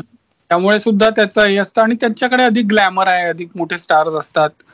वगैरे ह्या सगळ्या गोष्टी खऱ्या आहेत. पण तू जर बाकीच्या प्रांतांमध्ये बघितलंस बंगालमध्ये बघ कर्नाटकमध्ये बघ त्यांच्याकडे त्यांचा सिनेमा हा प्रायमरीली पाहिला जातो. त्याच्यानंतर त्यांना हिंदी तर आपली हिंदीला तर साऊथमध्ये वागणूक तशी दुय्यमच मिळते. ते त्यांच्या भाषेत किंवा इंग्लिश बोला असं सांगतात असं असे सुद्धा अनेक हे आहेत. तर त्याच्यामुळे बॉलिवूडला आपल्याकडे जितकं महत्त्व आहे मराठी म्हणजे मराठीच्या जवळची हिंदी असल्यामुळे सुद्धा त्याचा थोडासा भाग आहे. पण तितकं महत्त्व त्या बाकी कुठे बॉलिवूडला दिलं जात नाही. आणि आपल्याकडे मुंबईमध्ये त्याला कमालीचं महत्त्व दिलं जातं. त्यामुळे तिथपासून म्हणजे आपल्याकडे मोठे निर्माते असतील स्टार्स असतील तिथपासून ते तुला लोकेशनची अवेलेबिलिटी असेल थिएटर्स मिळणं कुठली मिळतात वेळा कुठल्या मिळतात इथपासून? कारण बेसिकली थिएटर्समध्ये वगैरे सुद्धा जर तू बघितलंस तर थिएटरवाले काही तुला चॅरिटी करत नाहीयेत ना? थिएटरवाले म्हणतात मल्टिप्लेक्सेस मध्ये जर तू गेलास मल्टिप्लेक्समध्ये त्यांचं पर्सेंटेज वरती तुला असतं की इतक्या सीट्स गेल्या तर त्याच्यामध्ये तुला थिएटरवाले किती पैसे घेणार आणि निर्मात्यांना किती पैसे मिळणार? याचं पर्सेंटेज वरती ते असतं. त्यामुळे जर तुला लोक तितक्या प्रमाणात येत नसले तर ते ते शोज कमी करतात. आणि त्याच्याऐवजी सिनेमा चालत असेल त्याचे शोज वाढवतात. तर त्याच्यामुळे आपल्याकडचा मोठा प्रश्न मला तर कायमच असं वाटतं की ज्या डेडिकेशननी इतर प्रांतांमधले लोक त्यांच्या भाषेचा सिनेमा पाहतात तितका त्या डेडिकेशननी आपल्याकडे पाहायला पाहिजे लोकांनी. आणि हा प्रोसेस आहे. म्हणजे हे काय ओव्हरनाईट बदलेल अशातला भाग नाही. पण लोकांना जे दिसलं की मराठी सिनेमाला प्रेक्षक येत आहेत तर हळूहळू याच्यात बदल होत जाईल. म्हणजे मग हळूहळू तो सिनेमा सस्टेन करणं ठेवणं थिएटरला ते कॅन्सल होणार नाहीत शोज आणि असं असं करून त्याच्यामध्ये हळूहळू बदल होत जाईल. आता सध्या त्याच्यामध्ये म्हणजे त्यांना जर तुझ्या पहिल्या तीन दिवसांमध्ये बिझनेस दिसला नाही मराठी सिनेमाचा ते शोज कमी होतात. मोठे मोठे कॉर्पोरेट्स किंवा मोठे चॅनल्स जर त्याच्यामागे असले तर ते त्यांच्याकडे कपॅसिटी असते त्यांच्या ओळखी असतात ते सस्टेन करू शकतात सिनेमा थिएटरला पण छोट्या निर्मात्यांकडे ती पॉवर नसते. त्यामुळे ते मराठी हे पटकन जातात. सध्या हिंदीचा पण हा काही प्रमाणामध्ये प्रॉब्लेम झालेला की हिंदीला सुद्धा म्हणावा तितका प्रेक्षक नाहीये. आणि प्रेक्षक आहे तो खरा साऊथच्या फिल्मना खूप आहे. आता मुंबईमध्ये इतकं कॉस्मोपॉलिटन वातावरण आहे की मूळच्या त्यांच्या त्यांच्या भाषांमध्ये सिनेमा लावले तरी सुद्धा ते फुल राहतात आणि जे मोठे स्टार्स आहेत त्यांच्याकडचे त्यांना आपल्याकडे सकाळी सहा वाजले सहा वाजल्यापासून शोज त्यांचे चालू असतात आणि हे सगळं मुंबईतही होतं. म्हणजे हे केवळ त्यांच्या प्रांतात होतं अशातला भाग नाही. हे मुंबईतही होतं. तर त्यामुळे आपल्याकडचा जो मिक्स क्राऊड आहे मुंबईमध्ये बराचसा मिक्स क्राऊड आहे की सगळ्या पद्धतीचे लोक आहेत त्यामुळे सर्व पद्धतीच्या नाही असतं. पण मराठीच्या मराठी प्रेक्षकांनी याच्यामध्ये जास्त विचार करायला पाहिजे की आपण काय हे करतोय. आता याच्यामध्ये बऱ्याच वेळा असं असतं की मराठी सिनेमे लागले तरी सुद्धा लोक म्हणतात की जाऊ दे ना ओटीटीवर येईल तेव्हा बघू. किंवा मराठीला कमी लांब लागलेत दूरच्या थिएटरला शोज आहेत आम्हाला कन्व्हिनियंट वेळा नाहीत वगैरे. आता कन्व्हिनियंट वेळा कधी होणार किंवा जवळच्या थिएटरमध्ये कधी लागणार जर त्यांना दिसलं की प्रेक्षक आहेत. त्यामुळे हे सगळं इंटरलिंक्ड आहे. जर प्रेक्षक असले तर ते चांगले शोज लावणार आणि चांगले शोज लावले तर प्रेक्षक येणार. त्यामुळे हे सगळं दुष्टचक्र असल्यासारखं आहे.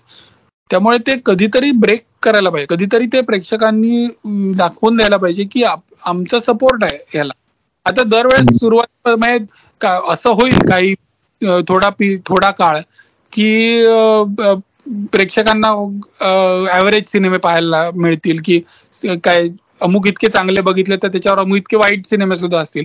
पण एक थिएटरला एक सवय व्हायला लागते की यांना सपोर्ट आहे आणि त्यामुळे आपण ते थिएटरमध्ये ठेवू शकतो सिनेमा असं जर झालं तर पुढे नेगोशिएटिंग पॉवर सिनेमाची वाढत जाते. सध्या जर आलाच नाही प्रेक्षक तर काय करणार? म्हणजे त्याचं पुढे पुढे काहीतरी व्हायचं तर प्रेक्षकांचा सपोर्ट दिसला पाहिजे ना. म्हणजे आता जसं ते बाई पण भारी देवा झाला झालं की तिथे खूपच उचलून धरला होता तो.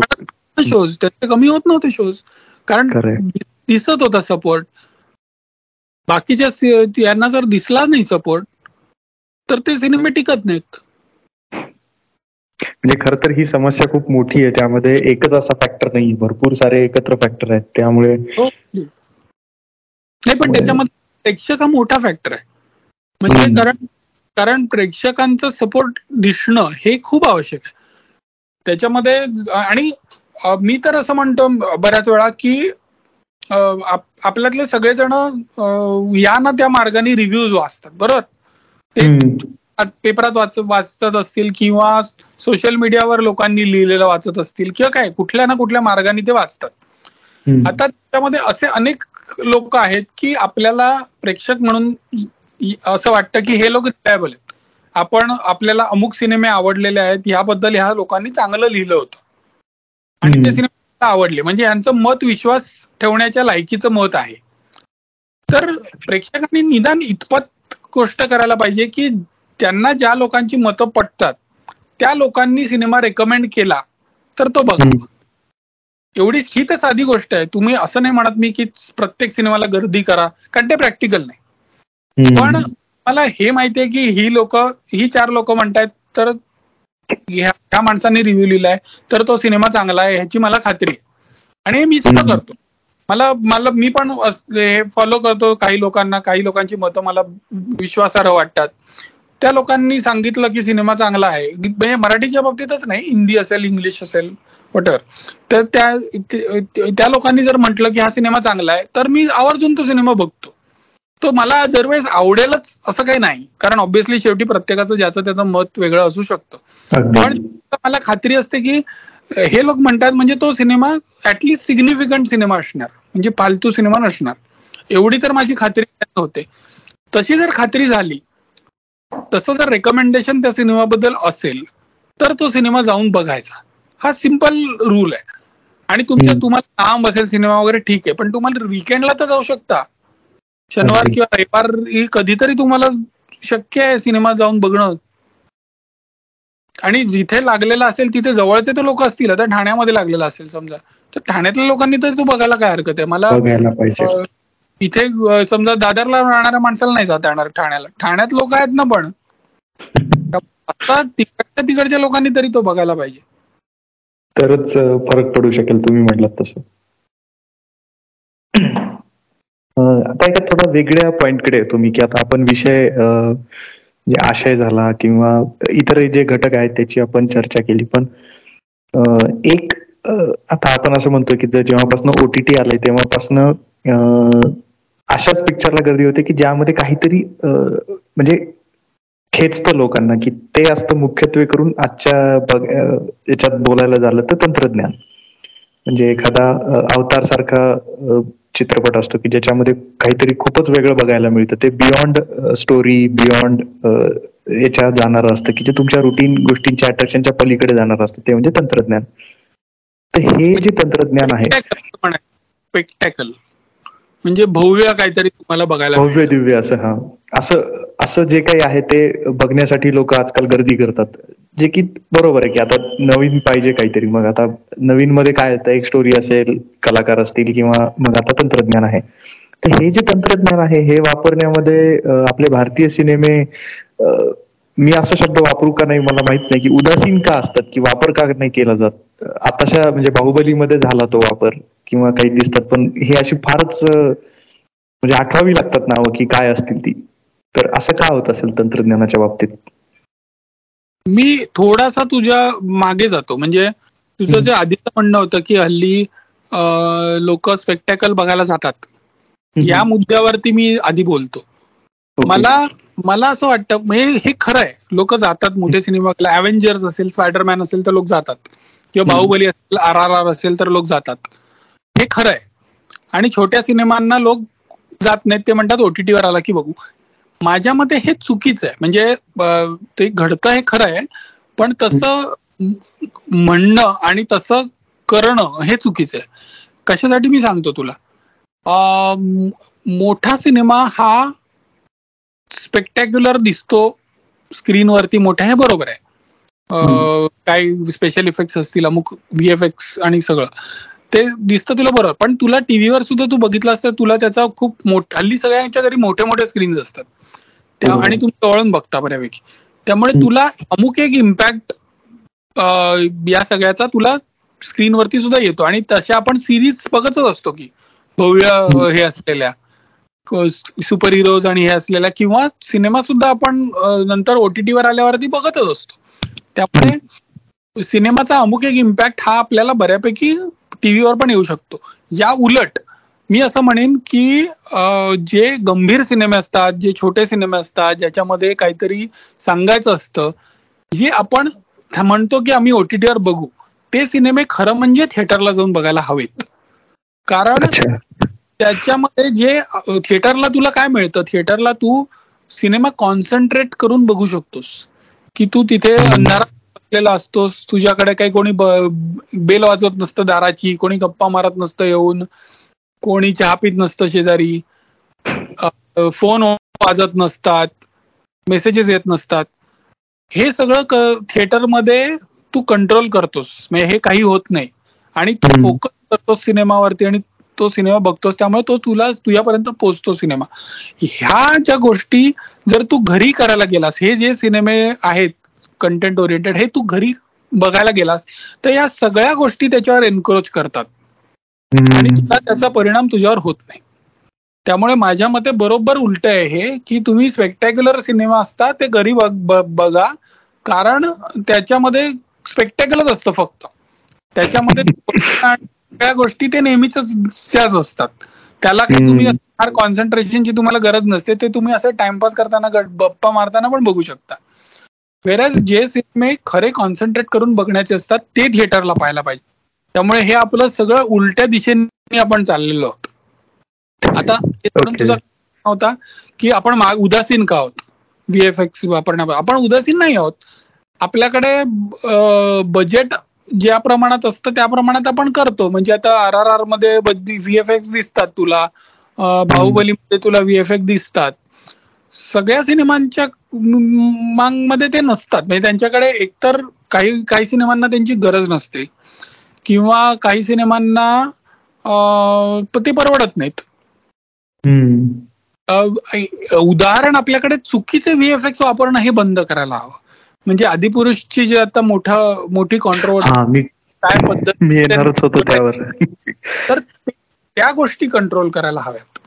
की ते काय पद्धतीने आपल्याला म्हणजे प्रेक्षकांना काय पद्धतीने केल्या आणि अपील होईल आणि ते आपण काय बेस्ट पद्धतीने दाखवू शकतो यावर अधिक विचार व्हायला पाहिजे. अदरवाईज आपल्याकडे मोठ्या सिनेमा आदिपुरुषकडे बजेट होतं आर आर आरकडे बजेट होतं बाहुबलीकडे बजेट होतं. ज्यांच्याकडे बजेट असतं ते कर दाखवतात अशा पद्धतीची स्पेक्टेकल्स आणि सामान्य फिल्म्सना छोट्या फिल्म्सना त्याची गरज नसते. ज्या इंडी पद्धती म्हणजे समांतर सिनेमाच्या पद्धतीच्या ज्या फिल्म्स आहेत त्यांना त्याची एवढी गरज नसते. आता तू जर युएसमध्ये वगैरे बघितलंस हॉलिवूडला जर वगैरे बघितलंस तर त्यांच्याकडे बरेच सिनेमे हे अदृश्य स्पेशल इफेक्ट्स वापरतात. अदृश्य व्हीएफएक्स वापरतात. म्हणजे ते आहेत हे आपल्याला कळत नाही. पण ते असतात. म्हणजे त्याच्यामध्ये ते शहर क्रिएट करण्यासाठी असतात काही वेळा. आता तू ग्रेट गॅट्सबी सारखं जर बघितलंस त्याचा युट्यूबवरती जर तू त्यातला त्यातल्या व्हीएफएक्सबद्दल बघितलंस ते ऍक्च्युली आपल्याला ते शहरात नॉर्मल त्या काळामधलं घडतं आहे असं वाटतं. आपल्याला त्याच्यामध्ये कुठेही व्हीएफएक्स आहे ते जाणवत नाही. प्रत्यक्षात त्यांच्या सेट्सचे बरेचसे भाग त्यांच्या आजूबाजूचं सगळं जे वातावरण जे सगळं आहे हे बरंच व्हीएफएक्सच्या जोरावरती क्रिएट केलेलं आहे. त्यामुळे हे अदृश्य असतात हे आपल्याला दिसत नाही. ते तशा पद्धतीचे इफेक्ट आपल्याकडे आणायचे तर ते शक्य आहे पण पुन्हा त्याच्यामध्ये खर्च बराच असतो. आपल्याला त्या तेवढ्या प्रमाणामध्ये आपण खर्च करू शकतो का? आणि त्या तेवढ्या प्रमाणामध्ये आपण रिअलिस्टिकली ते दाखवू शकतो का? आपल्याकडे तंत्रज्ञ आहेत. आपल्याकडे ते करणारे लोक आहेत पण त्याचा एकूण करण्याचा खर्च खूप असतो. म्हणजे तू बाहुबलीला जर बघितलंस तर बाहुबलीचे व्हीएफएक्स आणि थ्री हंड्रेड सिनेमाचे व्हीएफएक्स त्याच्यामध्ये खूप फरक आहे.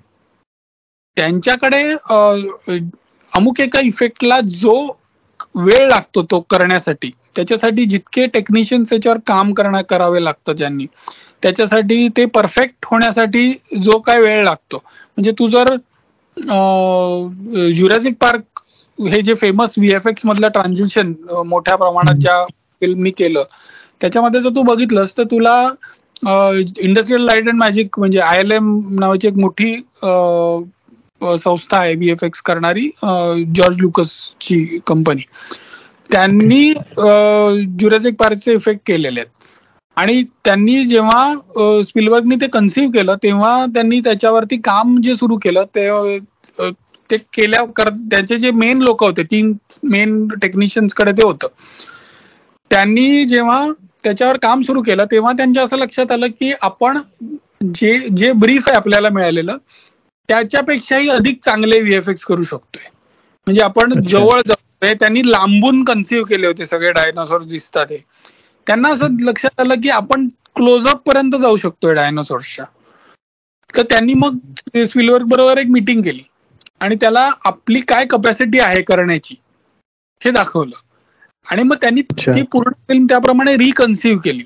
की त्याच्यामध्ये काय पद्धतीने जो शॉर्ट डिव्हिजन आणि हे जे सगळं त्याचं एकूण ग्रामर होतं सिनेमाचं ते त्यांनी व्हीएफएक्स ची जी कपॅसिटी आहे त्या कपॅसिटीला अनुरूप अशा पद्धतीने केलं. तर असा सगळा जो विचार आहे हा सगळा विचार आपल्याकडे त्या प्रमाणामध्ये त्याच्यामध्ये गेलेला दिसत नाही आणि त्याला जित जितकी जितकं बजेट लागेल जी मशीन्स लागतील जितके टेक्निशियन्स लागतील आपल्याकडे जे चांगले इफेक्ट्स आपण जे मानतो ते सुद्धा आपल्याकडचे इफेक्ट्स खरे म्हणजे कळतात. हे इफेक्ट्स आहेत. तू आर आर बघितलास भाऊ बघितलास तुला कळत हा इफेक्ट शॉर्ट आहे. मुळे चांगले इफेक्ट्स कधी असतात? जेव्हा तुला इफेक्ट दिसत नाहीत. जेव्हा तुला व्हीएफएक्स आहे या शॉर्टमध्ये हे तुला सांगून सांगावं लागेल की याच्यामध्ये हा भाग आहे ना हा व्हीएफएक्सचा भाग आहे. आणि बाकी हे असं झालं होतं ना ते टॉम क्रूजच्या सिनेमाचं आता ते झालं होतं ना की त्यांनी ते नंतर रिलीज केलं होतं की आम्ही हा सीन कसा शूट केला तर ते लक्षात पण खूप सिनेमांचं ते करतात. पण त्याच्यामध्ये आता इंडियन जोन्सचा आता जो भाग आला होता त्याच्यामध्ये काही जागा अशा होत्या. आता तो ट्रेनचा सिक्वेन्स आहे त्याच्यामधला की तुला तू जर ट्रेंड असशील तुला अमुक इतक्या तू बघितलेलं असशील तर तुला कळतं की याच्यामध्ये ह्या गोष्टी व्हीएफएक्सनी केलेल्या आहेत आणि या गोष्टी झाल्या. पण अदृश्य व्हीएफएक्स हा भाग जेव्हा अधिकाधिक आपल्या सिनेमात रुजेल ते ते खरे व्हीएफ अजूनपर्यंत आपल्याकडे. मोठ्या सिनेमामध्येही झालेलं नाही. अच्छा. किंवा किंवा मी माझा प्रश्न आणखी थोडा असा फाईन ट्यून करायचं म्हणतं की आता उदाहरणार्थ आता माझ्यासमोर एक चित्रपट येतो म्हणजे ग्रॅव्हिटी आता हा ग्रॅव्हिटी हा चित्रपट त्यातलं तर व्हीएफएक्स काढलं तर काहीच उरणार नाही त्यामध्ये कथा तर. तसे तसं डोळ्यासमोर ठेवून भारतात बनतील का भविष्यात कधी काही चित्रपट? की आता की आमचं टार्गेटच ते तिथूनच सुरूच होतो पिक्चर की त्याचा बेसच तंत्रज्ञान आहे व्हीएफएक्स किंवा कुठलंही आणखीन काही असेल तर. असं म्हणता येईल का आपल्याला? म्हणजे भविष्यात सगळंच होऊ शकतं. भविष्यात काय भविष्यात हे ओपन एंडेड असल्यामुळे भविष्यात सगळंच होऊ शकतं. ऑस्कर मिळू शकतं. पण ते शक्य आहे पण ते करण्यासाठी जो निर्माता असेल त्यांनी जे काय लागेल ते करायला हवं. म्हणजे त्याला माहीत निर्मात्यांना हे माहीत ऑब्विसली माहीत असतं की ह्याला किती तास लागणार आहेत. व्हीएफएक्ससाठी कुठली मशीन्स लागणार आहेत. कोणाकडे ते काम द्यायला पाहिजे? आपल्याकडे अनेक वेळा बाहेरच्या यांना पण कंपन्यांना पण दिलं जातं व्हीएफएक्सचं जे काम असतं ते. आपलेच लोक करतात नाही. आणि बाहेरचे लोक सुद्धा आपल्याकडच्या टेक्निशियन्सकडे कामं देतात अशी उदाहरणं आहेत. त्यामुळे सध्या टेक्नॉलॉजी ही जगभरात एकच टेक्नॉलॉजी आहे. आता आपल्या लोकांनी समजा आय एल एम ला दिलं काम आणि त्यांना हवं ते बजेट दिलं तर का नाही? काय वाटेल ते होऊ शकतं? पण ते त्यांनी द्यायला म्हणजे त्यांना त्याची गरज आणि ते करण्यासाठी त्यांनी जे काय बजेट लागेल ते जे काय तास लागतील ते जितके लोक कामावर ठेवावे लागतील ते हे सगळं जर त्यांनी मान्य केलं तर ते होईल. तुम्ही जर शॉर्टकटमध्ये ते करायला गेले तर नाही होणार. म्हणजे एकीकडे त्या होप्स आहेत आणि एकीकडे आपल्याला म्हणता येईल की कदाचित त्याची गरज पण नसेल. कारण आपण जर वेगळ्या पद्धतीने कथा सांगणार असू तर नाही गरज आहे. बाहुबली आणि आर आर आरचे इफेक्ट आहेत त्याच्याहून कितीतरी चांगले असण्याची गरज होती. आपण आपले आनंदी असतो आपल्याला छान व्हीएफएक्स शॉर्ट दिसला की आपल्याला पण ते दिसतात ना व्हीएफएक्स हाच मुद्दा आहे. आता इफेक्ट बघ ना दिसतात ना तुला व्हीएफएक्स आहे हे सगळं. हो. नको ना दिसायला ते. त्यामुळे काय जे काय करायला लागतं ते करायला आता आताच्या प्रश्नावरून एक एक असा पुढचा याला जोडूनच एक जो स्वाभाविकपणे प्रश्न येत होतो की तंत्रज्ञान असतील की जिथे असं खूप बेमालूम त्यामध्ये मिसळलेलं आहे व्हीएफएक्स वगैरे असे असे जे काही प्रकार असतात किंवा विषय असतात चित्रपटात ज्यामध्ये एक असतो की युद्धाचे सिनेमे असतील किंवा सायफाय स्टोरीज असतील विज्ञान कथावाले असतील किंवा अॅनिमेशन फॉर दॅट मॅटर हे असे आहेत. किंवा आणखी थोडं ऑफबीट जाऊन जर आपण म्हणालो की ऍडल्ट कॉमेडी असेल. तर ह्या हे प्रकार भारतीय सिनेमांमध्ये का हाताळले जात नसावेत? काय कारण व्हीएफएक्स लागतात तुला? हेच एक हे का?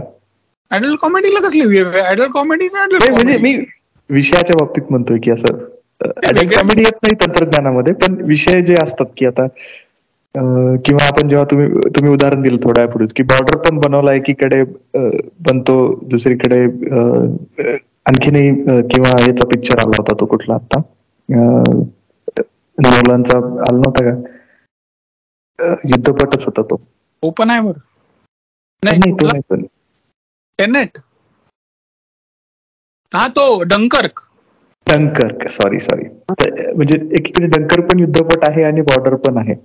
तर म्हणजे विषय विषयाच्या बाबतीत म्हणत होतो मी. म्हणजे अडल्ट कॉमेडीला लागत नाही तंत्रज्ञान पण हे जे काही आहे असं की थोडेसे ऑफबीट विषय आहेत किंवा ज्याच्यावर जास्त मेहनत घ्यावी लागते. कारण तुम्ही आता म्हणालात ना की तंत्रज्ञान असेल किंवा कुठलंही असेल तर त्यामध्ये त्याच्या गरजा वेगळ्या असतात त्या चित्रपट निर्मितीच्या.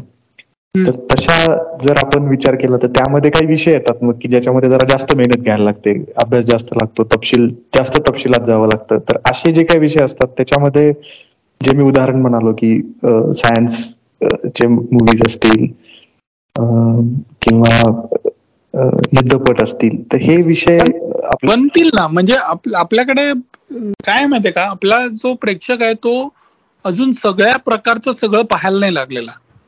म्हणजे त्यांना अजून कॉन्फिडन्स नाही की अमुक विषय आला तर त्याला जितक्या प्रमाणात म्हणजे ते जितक्या प्रमाणात खर्च करतील तितक्या प्रमाणात त्याला प्रेक्षक मिळेल. म्हणजे त्याचं ते गणित बसायला लागतं ना.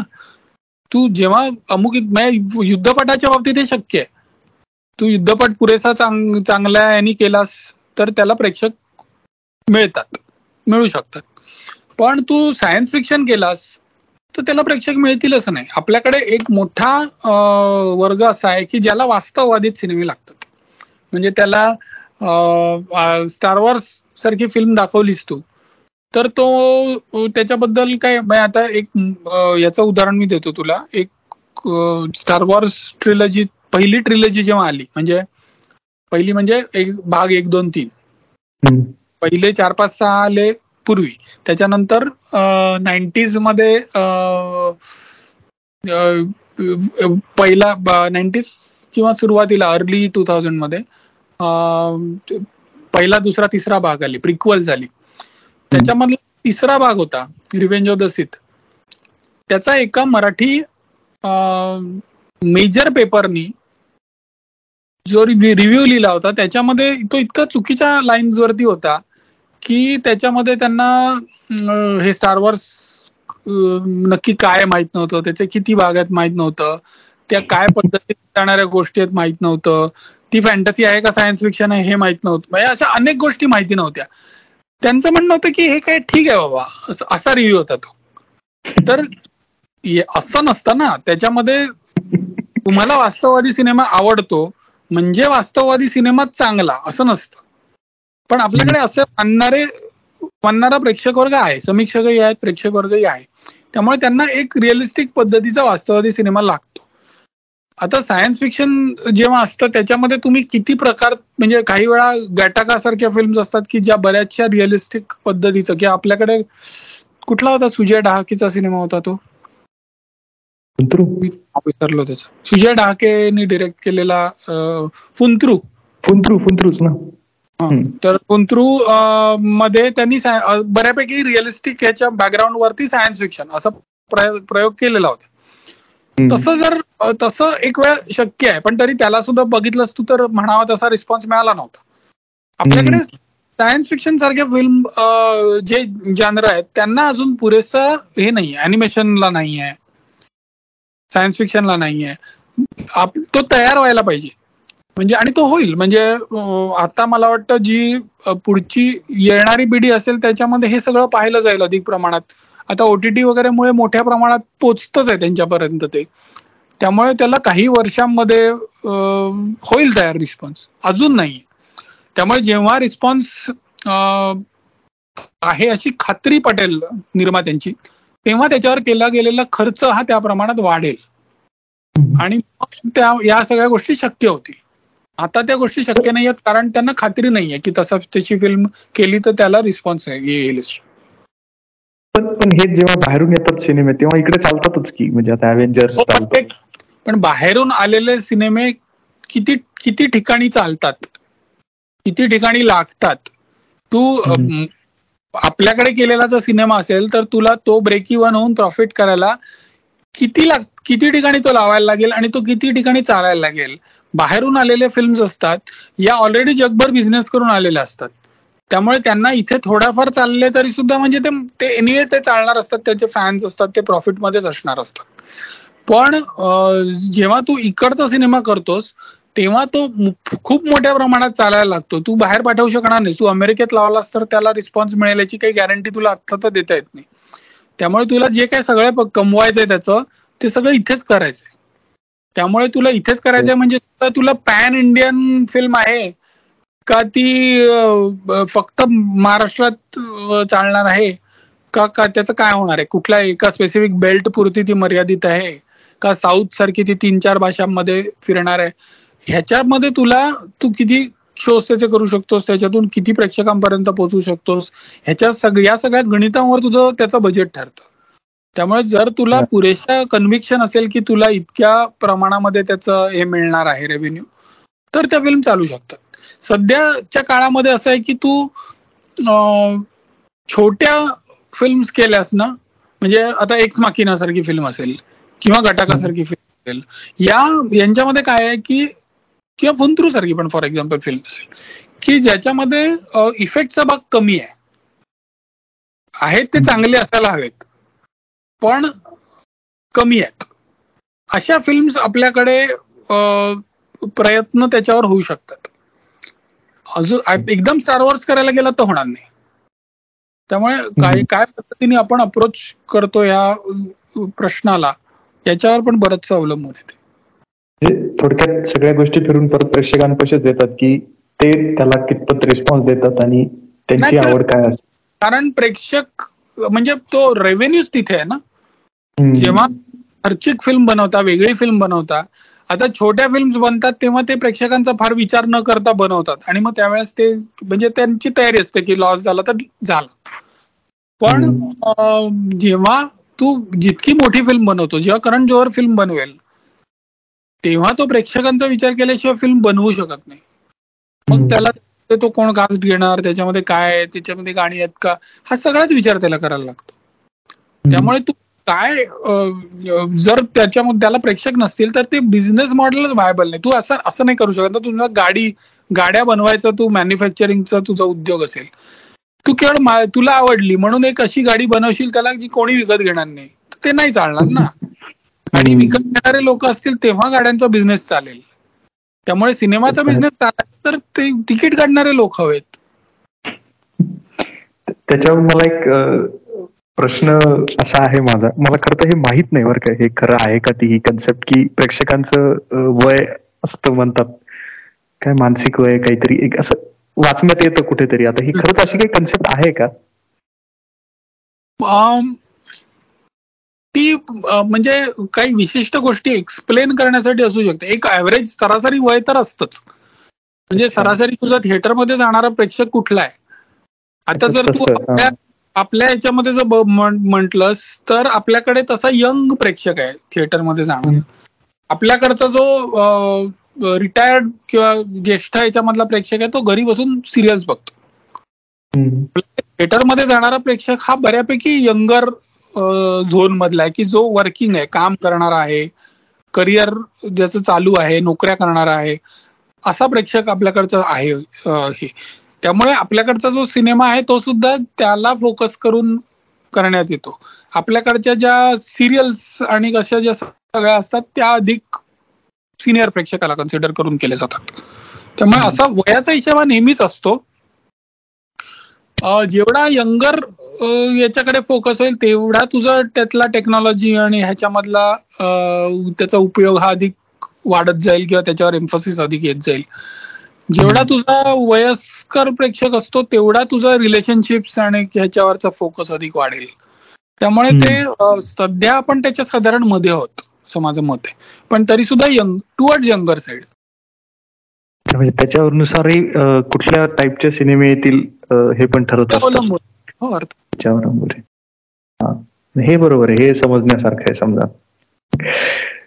आता एका म्हणलं तर तुमच्या जास्त संबंध येतो असा एका प्रश्नाकडे तुम्हाला घेऊन येतो मी. तो म्हणजे तुम्ही फिक्शन पण लिहिलेलं आहे स्वतः. तुम्ही लेखक आहात. आणि चित्रपट तुम्ही पाहता समीक्षा करता असं सगळं. तर एक खूप दिवसांपासून हा प्रश्न विचारला जातो किंवा बऱ्याच जणांच्या मनातही असतं की आपल्याकडे साहित्य आहे चांगलं. सगळ्या भाषांमध्ये आहे. हिंदी पासनं ते प्रादेशिक जे म्हणाल ते. आणि त्यावरून सिनेमे बनवणं हा एक खूप पूर्वीपासून ह्या गोष्टी होतात. पण आपल्याकडचे बनणारे सिनेमे आता एक एक खूपच चटकन नाव येणार म्हणजे जसं आता रिसेंटली बनवण्यात आलं ते म्हणजे दुनियादारीवरून सुहास शिरोळकरांची जी कादंबरी त्याच्यावरून तो बनवला पिक्चर तो बऱ्यापैकी हिट झाला एक म्हणजे तरी दहा वर्ष झाली त्याला. हा म्हणजे सध्याच आठवणार ज्याच्यावरून की ज्याची हवा झाली किंवा शाळा असेल तो तो अजून जुना आहे. आणि दुसरीकडे आपण जर बाहेरच्या याच्यामध्ये गेलो तर हॅरी पॉटर आहे लॉर्ड ऑफ द रिंग्स आहेत. त्यांना मिळणारा प्रतिसाद आणि हा प्रतिसाद याच्यामध्ये प्रचंड फरक आहे. जमीन आसमान ज्याला म्हणता येईल इतका फरक आहे. तर आपण ते पण साहित्यावरच आधारित आहेत. म्हणजे त्यातला कॉमन फॅक्टर जर आपण पाहिलं तर ते कादंबरीमधनं त्याचं रूपांतर झालेलं आहे सिनेमामध्ये आणि ते जगभर पोहोचलेले आहेत.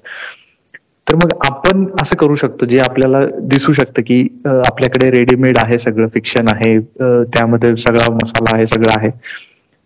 तर अशा जर कलाकृती जर आपण परत एकदा आपल्या साहित्याकडे वळालो तर त्यातून अशा काहीतरी भव्य दिव्य घडू शकतं का? तेवढं शक्य आहे का आपल्या भारतीय सिनेमाला?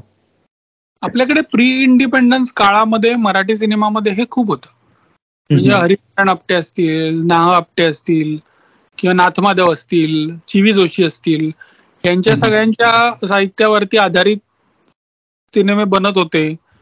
आणि म्हणजे आता न पटणारी गोष्टवरून कुंकू करणं किंवा असं असे अनेक तेव्हाचे पिक्चर सरकारी पाहुण्याची वि जोशींच्या याच्यावरती किंवा नाथमाधवांच्या शिवाजी छत्रपती शिवाजी मरच्या कादंबऱ्यांवरून केलेले सिनेमे.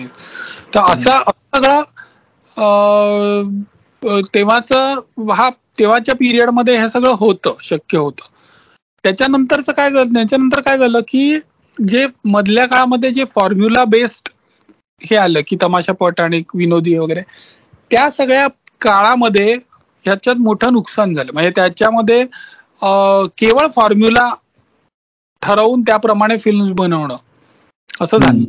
म्हणजे आता याच्यामध्ये सुद्धा तुला या काळात सुद्धा तुला जब्बार पटेलांचे सिंहासन दिसतो की जो कादंबऱ्या होता. उंबरठा होता हे सगळ्या कादंबऱ्यावर आधारित किंवा अमोल पालेकरांचं बनगरवाडी असेल. ह्या सगळ्या कादंबऱ्यावर आधारित सिनेमे आहेत. तर याच्या नंतरच्या काळामध्ये म्हणजे आता श्वास हा कथेवर आधारित सिनेमा आहे. त्यानंतरच्या ज्याच्यामध्ये नटरंग याच्यावरती होता कादंबरीवर आधारित होता. वगैरे असे अशा तुला या दिसतात. की अमुक अमुक ह्याच्यावरती आधारित असलेले सिनेमे आलेले आहेत असं. पण त्याचं प्रमाण कमी आहे. याचं एक एक कारण याचं असं असतं थोडस की सिनेमा हे फार कन्व्हिनियंट मीडियम नाही कादंबऱ्यांसाठी. कारण सिनेमा हे का म्हणजे दीर्घकथांसाठी उपयुक्त मटेरियल आहे. उपयुक्त मीडियम आहे. कारण कादंबरी खूप मोठी असते. आणि तुला सिनेमामध्ये म्हणजे दोन अडीच तासात ती सांगायची तर तुला ती खूप कटशॉट करून असं करायला लागतं. आता याची उदाहरणं आहेत चांगल्या सिनेमांची जगभरात आहेत. आणि तू म्हणालास तसं हॅरी हॅरी पॉटर आणि लॉर्ड ऑफ द रिंग वगैरे ही सगळी आहेतच उदाहरणं. पण विशिष्ट पद्धतीचं नॅरेटिव्ह त्याला लागतं आणि विशिष्ट पद्धतीचं एक प्रेझेंटेशन त्याच्यामधून होणं हे आवश्यक असतं. आता लॉर्ड ऑफ द रिंग्स तू जर बघितलंस तर लॉर्ड ऑफ द रिंग्स करणं पॉसिबल होतं कारण त्याची गोष्ट ही तशा पद्धतीने कंडेन्स करणं पॉसिबल आहे. गेम ऑफ थ्रोन सारखे हे करायचं तर ते शक्य नव्हतं. गेम ऑफ थ्रोन्स अशा पद्धतीने जर फिल्मच्या ह्याच्यात करायची तर ती तेवढ्या ज्या डिटेलमध्ये ती ओटीटीवर येऊ शकली सिरियल फॉर्मॅटमध्ये येऊ शकली त्या पद्धतीने ती सिनेमाच्या फॉर्मॅटमध्ये येऊ शकली नसती. त्यामुळे त्यांना मग त्याच्यासाठी त्यांनी सिरीज फॉर्मॅटकडे ते वळले. आणि कादंबऱ्यांसाठी आयडियली जर तुझ्या गोष्टीची अमुक एक लांबी असेल तर कादंबऱ्यांसाठी सिरियल हे हे उत्तम हे आहे. आणि आता सध्याच्या काळामध्ये तर ओटीटी असल्यामुळे कादंबऱ्यांसाठी ते अधिक उपयुक्त आहे. कारण तुम्ही एका वेळी सलग ते बघू शकता एपिसोड्स म्हणजे तुला एक आठवडा थांबून एक एक एपिसोड पाहणं अशा ह्याची पण गरज नाही. आणि तू एक सलग या पद्धतीने ती कादंबरी पाहू शकतोस. त्यामुळे ओटीटी हे आयडियल कादंबऱ्यांसाठी आहे असं मला वाटतं.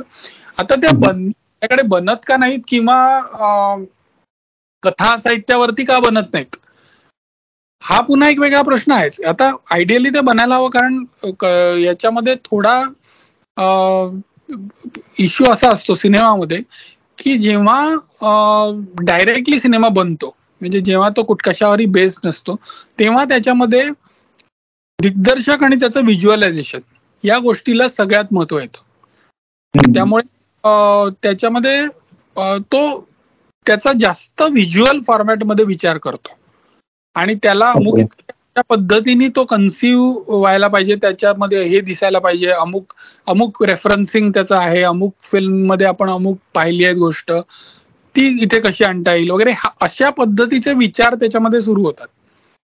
जर सिनेमा हा साहित्यापासून सुरू झाला तर त्याचा फायदा असा असतो की साहित्याने ऑलरेडी एक लेखकांनी विचार करून ठेवलेला असतो साहित्यामध्ये.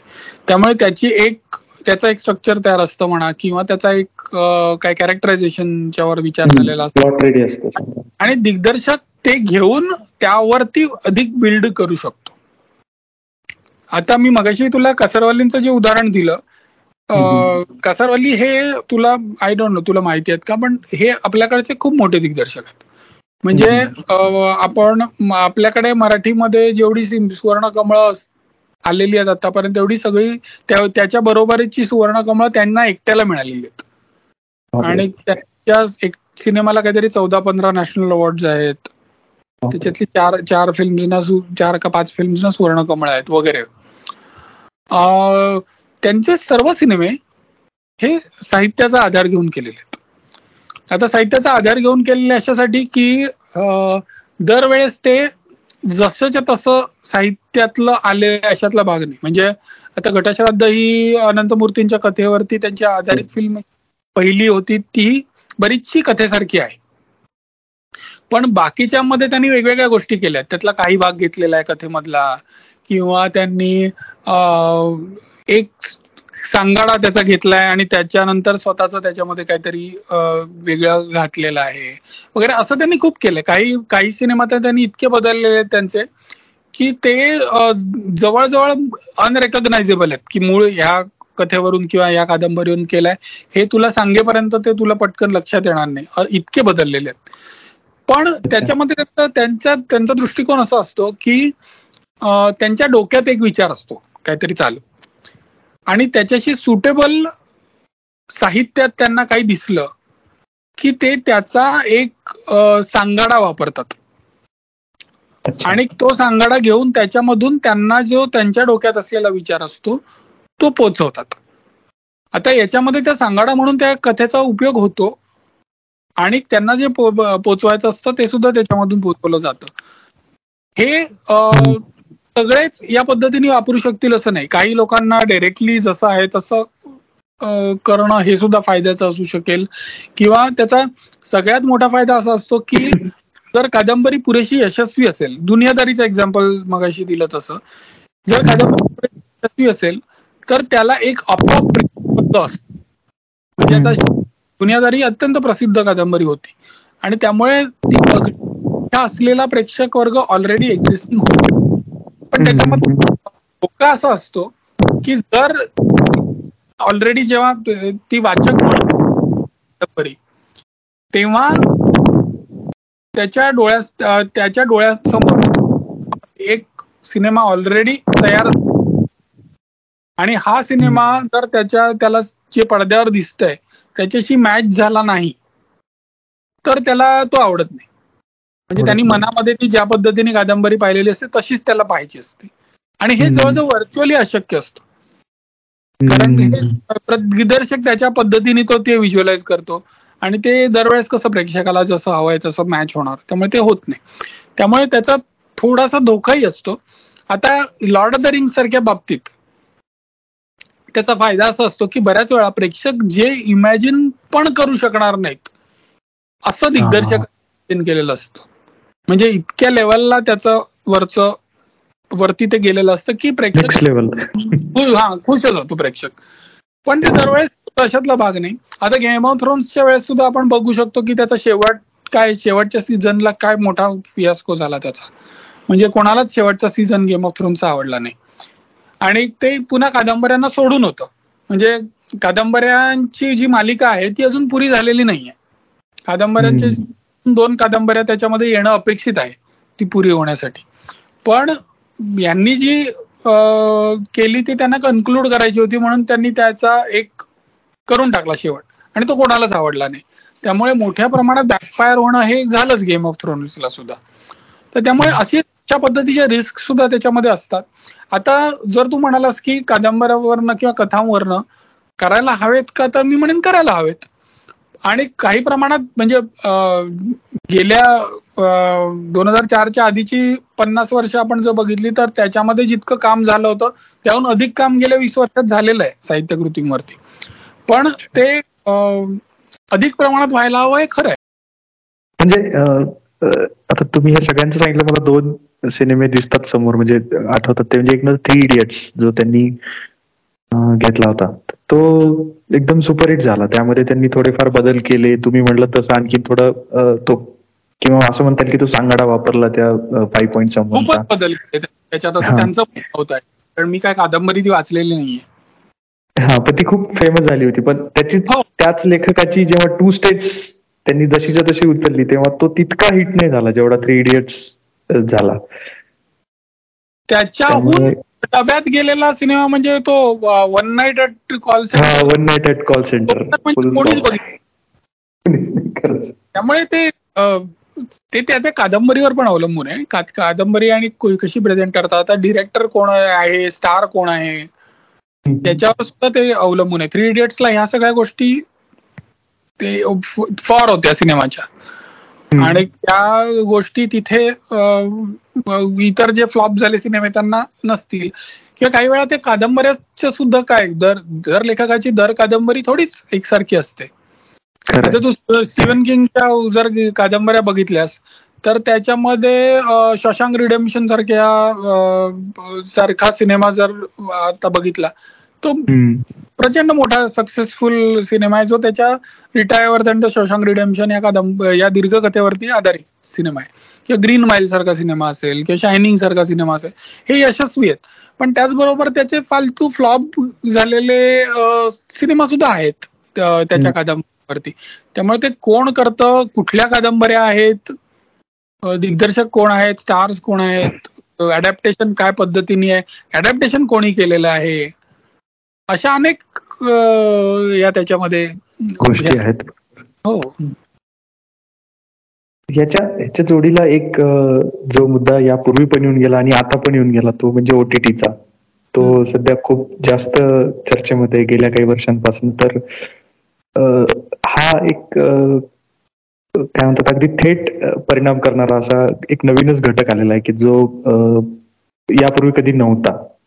त्याच्यामध्ये एखाद्या कलाकृती असेल एखादी स्टोरी असेल तर त्याचा चित्रपट बनवायच्या ऐवजी वेब सिरीज बनवली जाते असं खूपदा होतं. हा एक पॉइंट झाला. आणि दुसरा पॉइंट म्हणजे ओ टी टी प्लॅटफॉर्ममुळं म्हणजे नेमका सध्याचा जो मेन स्ट्रीम सिनेमा असेल किंवा ओव्हरऑल कुठलाही जागतिक पण म्हणू शकतो आपण. तर त्याच्यावर निश्चितच काहीतरी परिणाम झालेला आहे. तर तुम्ही तुमची काय निरीक्षण आहे त्या बाबतीत? की ओटीटी मुळे फायदा झालाय तोटा झालाय का? नेमकं काय झालंय काय ओटीटी मुळे सध्या? माझ्या मते ओटीटी हे नवं माध्यम आहे. आणि कुठले उत्कर्ष काढण्यासाठी इट इज टू अर्ली म्हणजे त्याला आणखीन दहा वर्ष आपण थांबलो तर आपल्यासमोर जरा निवळेल वातावरण. म्हणजे आता अगदीच ऑब्विस एक उदाहरण सांगायचं म्हणजे सेक्रेट गेम झाल्यानंतर आपल्याकडे धबाधब लोकांनी अशी सुरुवात केली की काहीतरी शिव्या आणि बोल्ड काहीतरी बोल्ड सीन्स असलेलं काहीतरी असेल मटेरियल तर ते टाका ओटीटी कडे अप्रुव्हलसाठी अशी एक मोठी लाट आली. आणि त्यातले काही झाल्या सुद्धा अप्रूव्ह पण त्या पद्धतीच्या ह्या सस्टेन होतील अशातला भाग नाही. म्हणजे त्या आता आपण जर बघितलं तर आपण पंचायत सारखी सिरीज सुद्धा चांगल्या रिस्पॉन्स आहे त्याला असं आपल्याला दिसतं. ते काय आपल्याला सारखं आणि न्यूडिटी आणि असं सगळं असलेला आवश्यक आहे अशातला भाग नाही. त्यामुळे अशा पद्धतीने अमुक एकच चालतं किंवा अमुक एकच चालत नाही हे एवढ्यात काही ठरणार नाही. ते हळूहळू आपण अनुभवानी काय आपल्याला कसा रिस्पॉन्स आहे प्रेक्षकांचा याच्यावर ठरेल.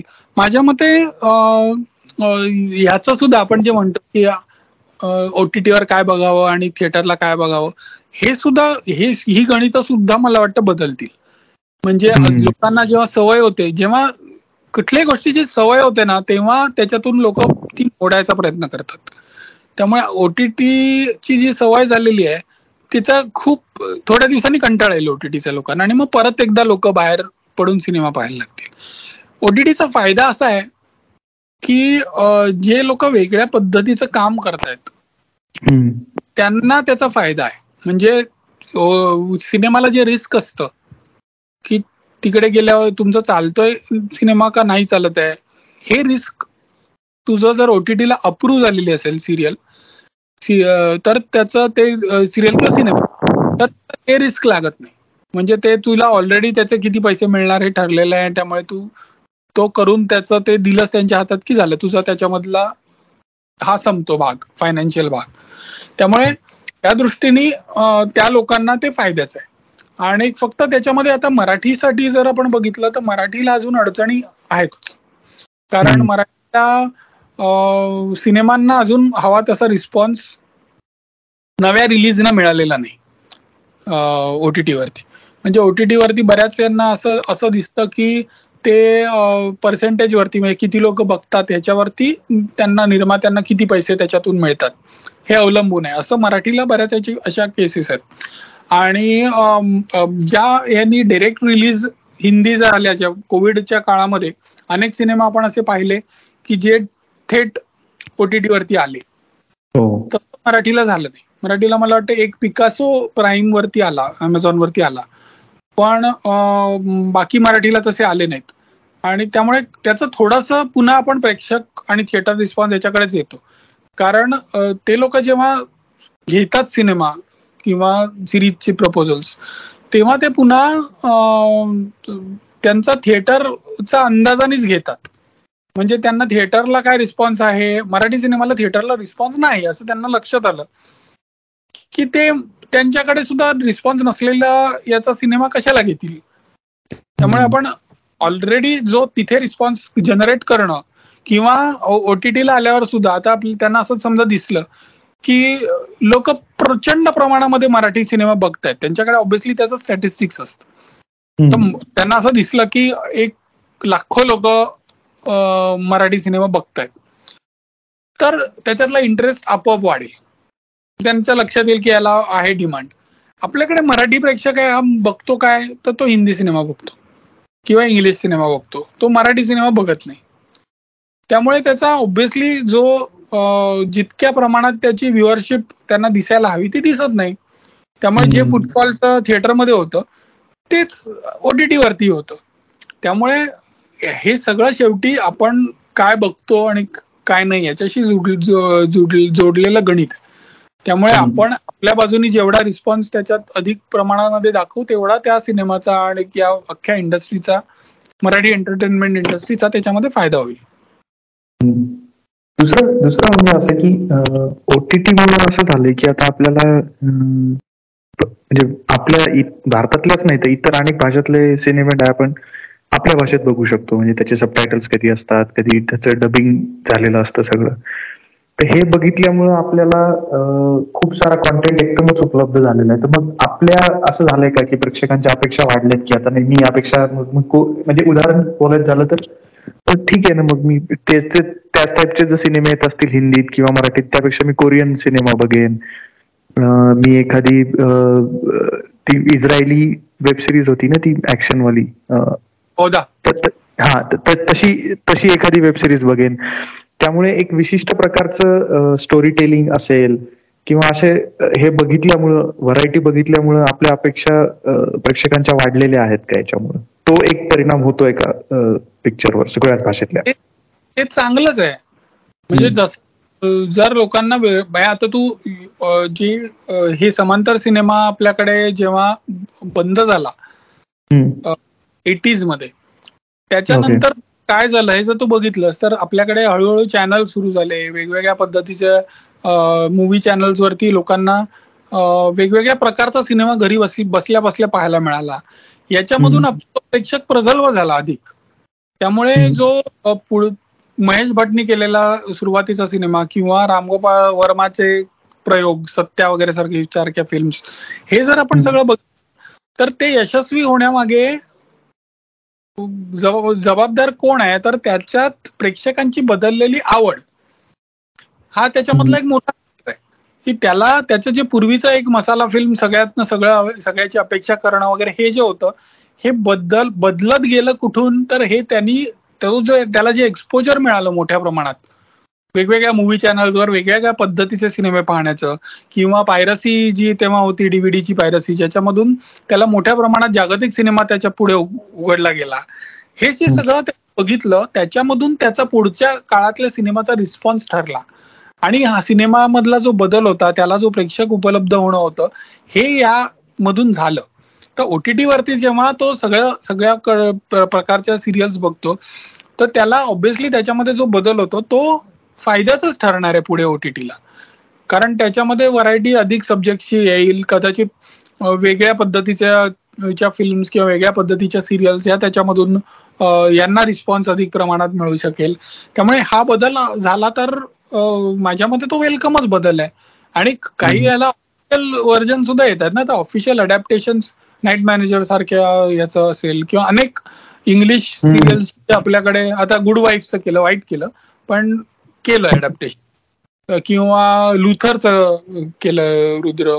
किंवा असे जी अडॅप्टेशन होत आहेत ती ऑलरेडी त्याच्यामध्ये घेऊन म्हणजे आपले लोक काहीतरी प्रयत्न करतायत काहीतरी त्या पद्धतीने करण्याचा.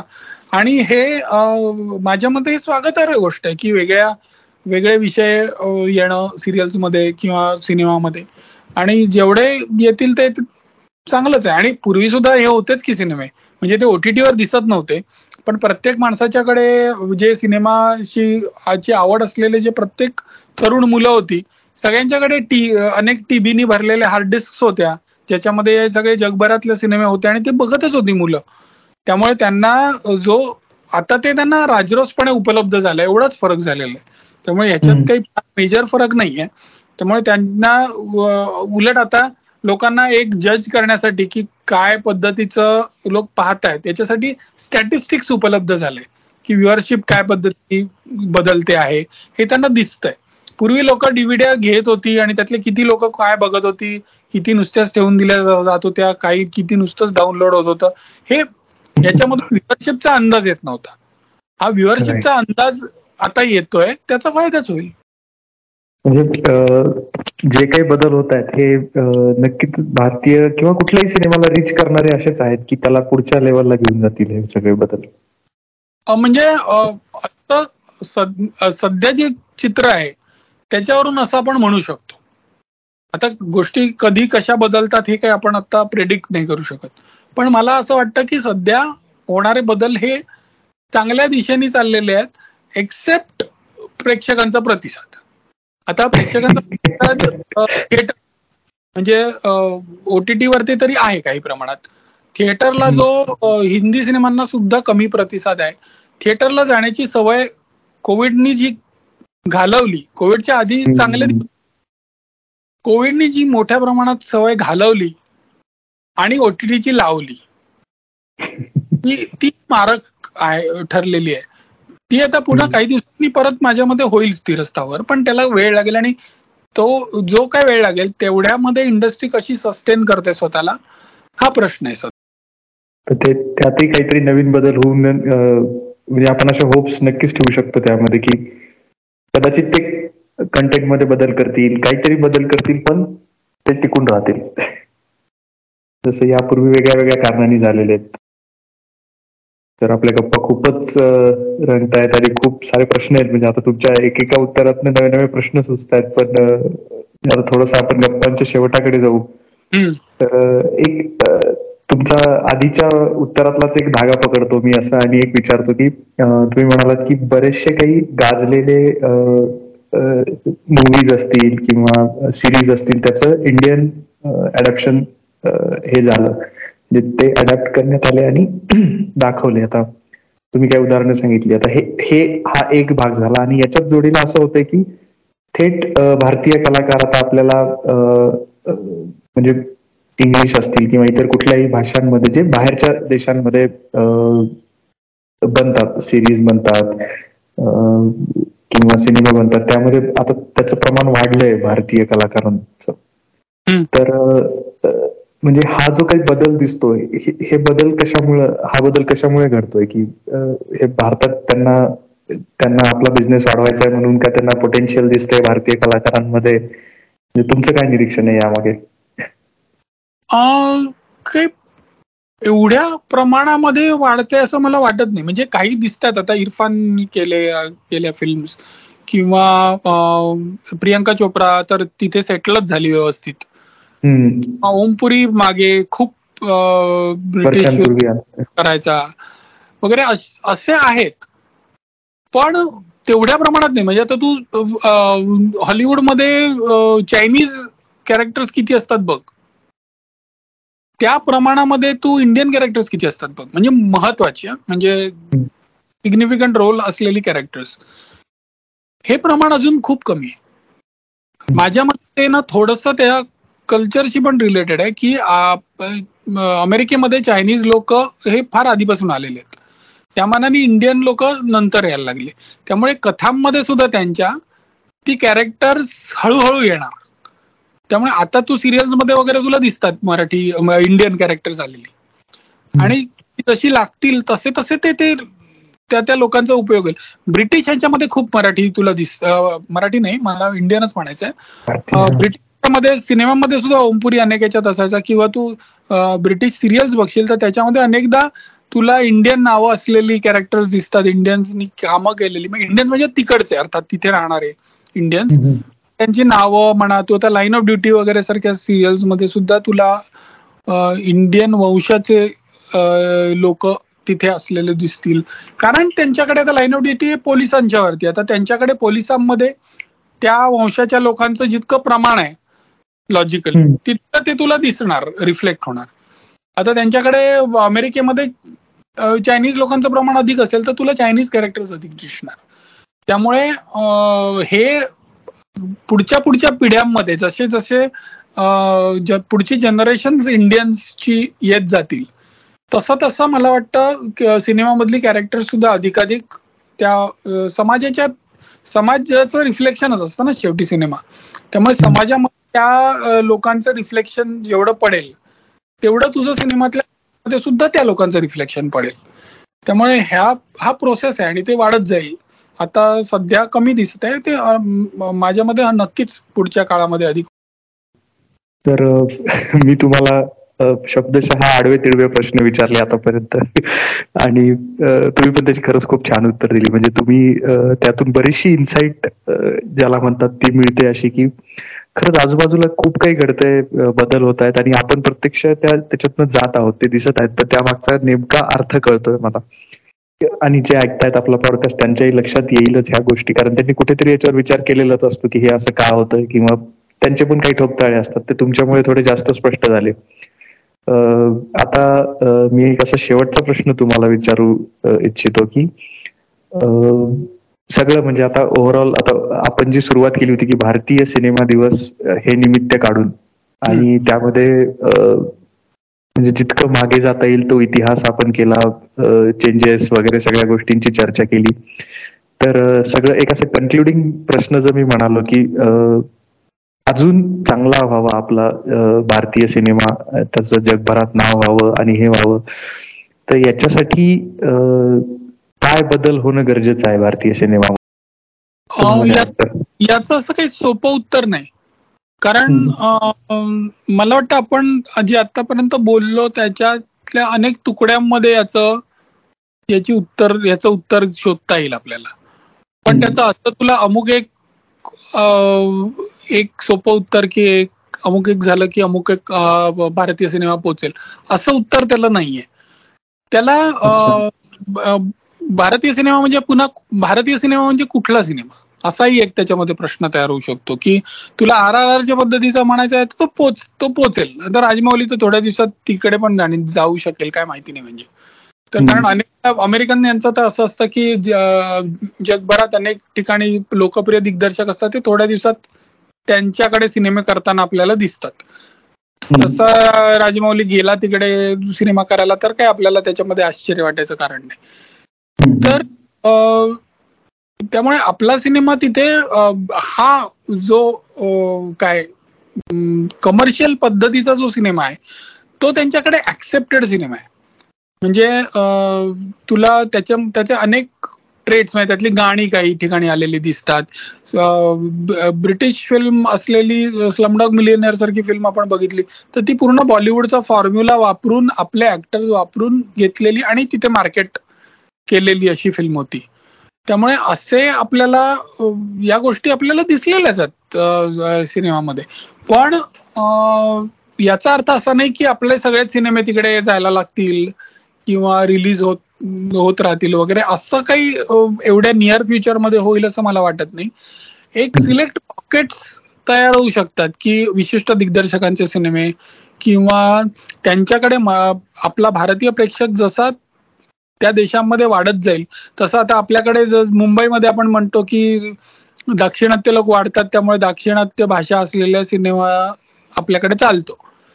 तर तसा सगळ्याच देशामध्ये आता दुबईमध्ये हिंदी सिनेमे किंवा मराठी सिनेमे होतातच रिलीज किंवा अमेरिकेत सुद्धा मराठी सिनेमांचे काही अरेंज केले जातात किंवा हिंदी सिनेमा रिलीज होतात हे होतच. ते तिथे त्या लोकांचं प्रमाण जसं अधिक वाढेल तसं सिनेमा सुद्धा अधिक प्रमाणात पोचतील. त्यांच्या बरोबर अधिक इतर लोक जे सिनेमे पाहतात जसं आपल्याकडे आता मराठीला सबटायटल्स असले तर इतर भाषिक लोक सुद्धा जर सिनेमा चालत असेल तर येऊन बघतात. तसं तिकडे सुद्धा वेगळ्या वेगळ्याचे लोक सिनेमा पाहून तिकडच्या त्याची आवड वाढण्याची शक्यता असते. पण हा खूप स्लो प्रोसेस आहे. म्हणजे हा काय असा एक दोन दिवसात होणारा किंवा एक दोन वर्षातही होणारा असा प्रोसेस नाही. माझ्या मते आपण तिकडे कसा मार्केट होईल याच्यापेक्षा कॉन्सन्ट्रेट करायला पाहिजे की आपला सिनेमा आपण आपल्या दृष्टीने कसा परफेक्ट अधिकाधिक करू शकतो. त्यानंतर तो आपोआपच होईल. म्हणजे अमेरिकन सिनेमा करताना हॉलिवूड जेव्हा सिनेमा केला जातो हॉलिवूडमध्ये तेव्हा ते काही तो कसा आपण भारतात मार्केट करू अशा दृष्टीने विचार करत नाहीत. ते त्यांच्या दृष्टीने तो बेटर सगळ्यात कसा करता येईल हे करतात. आणि मग त्याच्यातनं आपोआपच त्याचं मार्केटिंग वगैरे होतं. त्यामुळे ते आपण आपल्या आपला सिनेमा इम्प्रूव्ह करण्यावरती सध्या कॉन्सन्ट्रेट करूया. ते जे जेव्हा होईल जसं होईल तसं आपल्याला तेव्हा तेव्हा ते बघता येईल. त्यामुळे तुम्ही जे म्हणालात की येणारे बदल असे ऍब्झॉर्ब करत स्वतःला इम्प्रूव्ह नेहमीच करत आलेला आहे सिनेमा आणि तो पुढे भविष्यात नक्कीच होईल. आणि तो जगभर तसाही पोहोचलेला आहेच आहे. फक्त आपला जो कॉन्टेक्स्ट होता की तो जास्तीत जास्त लोकांपर्यंत कसा पोहोचेल ते भविष्यात नक्की होऊ शकतं. अशी आपण हे करू शकतो ह्या भारतीय सिनेमा दिवसाच्या निमित्ताने केलेल्या गप्पांना. हो. सर तुमच्यासारखा ज्याचा अभ्यास खूप मोठा आहे त्या व्यक्तीचा आणि समीक्षा तर तुम्ही करतच आहात सगळ्यांची. त्यामुळे खरं सांगतो मनापासून गप्पा मारायला खूप मजा आली. आणि मी तर मी आधी म्हणालो सुद्धा की मी प्रचंड आडवे तिडवे सगळे सिनेमाला कारण सिनेमा विषयच असा असतो की त्यामध्ये बस सुचत जातं गप्पांमध्ये की हा हे असं का तसं का? आणि त्यामुळे ह्या गप्पा खरंच मिनिंगफुल झाल्यात. त्यातनं ज्यांना खरोखर भारतीयांना जो सिनेमा आवडतो त्यांनी काय करायला पाहिजे? अगदी साध्यातली साधी गोष्ट तुम्ही सांगितलीत की प्रेक्षक म्हणून आपणच त्या भारतीय चित्रपट सृष्टीच्या सेंटरला आहोत. आपणच महत्त्वाचे आहोत आणि त्याच्या भोवतीच सगळ्या गोष्टी फिरत राहतात. त्यामुळे आपल्या प्रत्येक रिस्पॉन्सचा दिशा आपल्या रिस्पॉन्समुळे दिशा ठरत असते चित्रपटाची. त्यामुळे ते विचारपूर्वकच आपण द्यायला हवा. मला आवडल्या असतील गप्पा असंच अपेक्षा व्यक्त करतो. थँक्यू तुम्ही आलात गप्पांगणमध्ये थँक्यू आपण थांबूया इथे. धन्यवाद. थँक्यू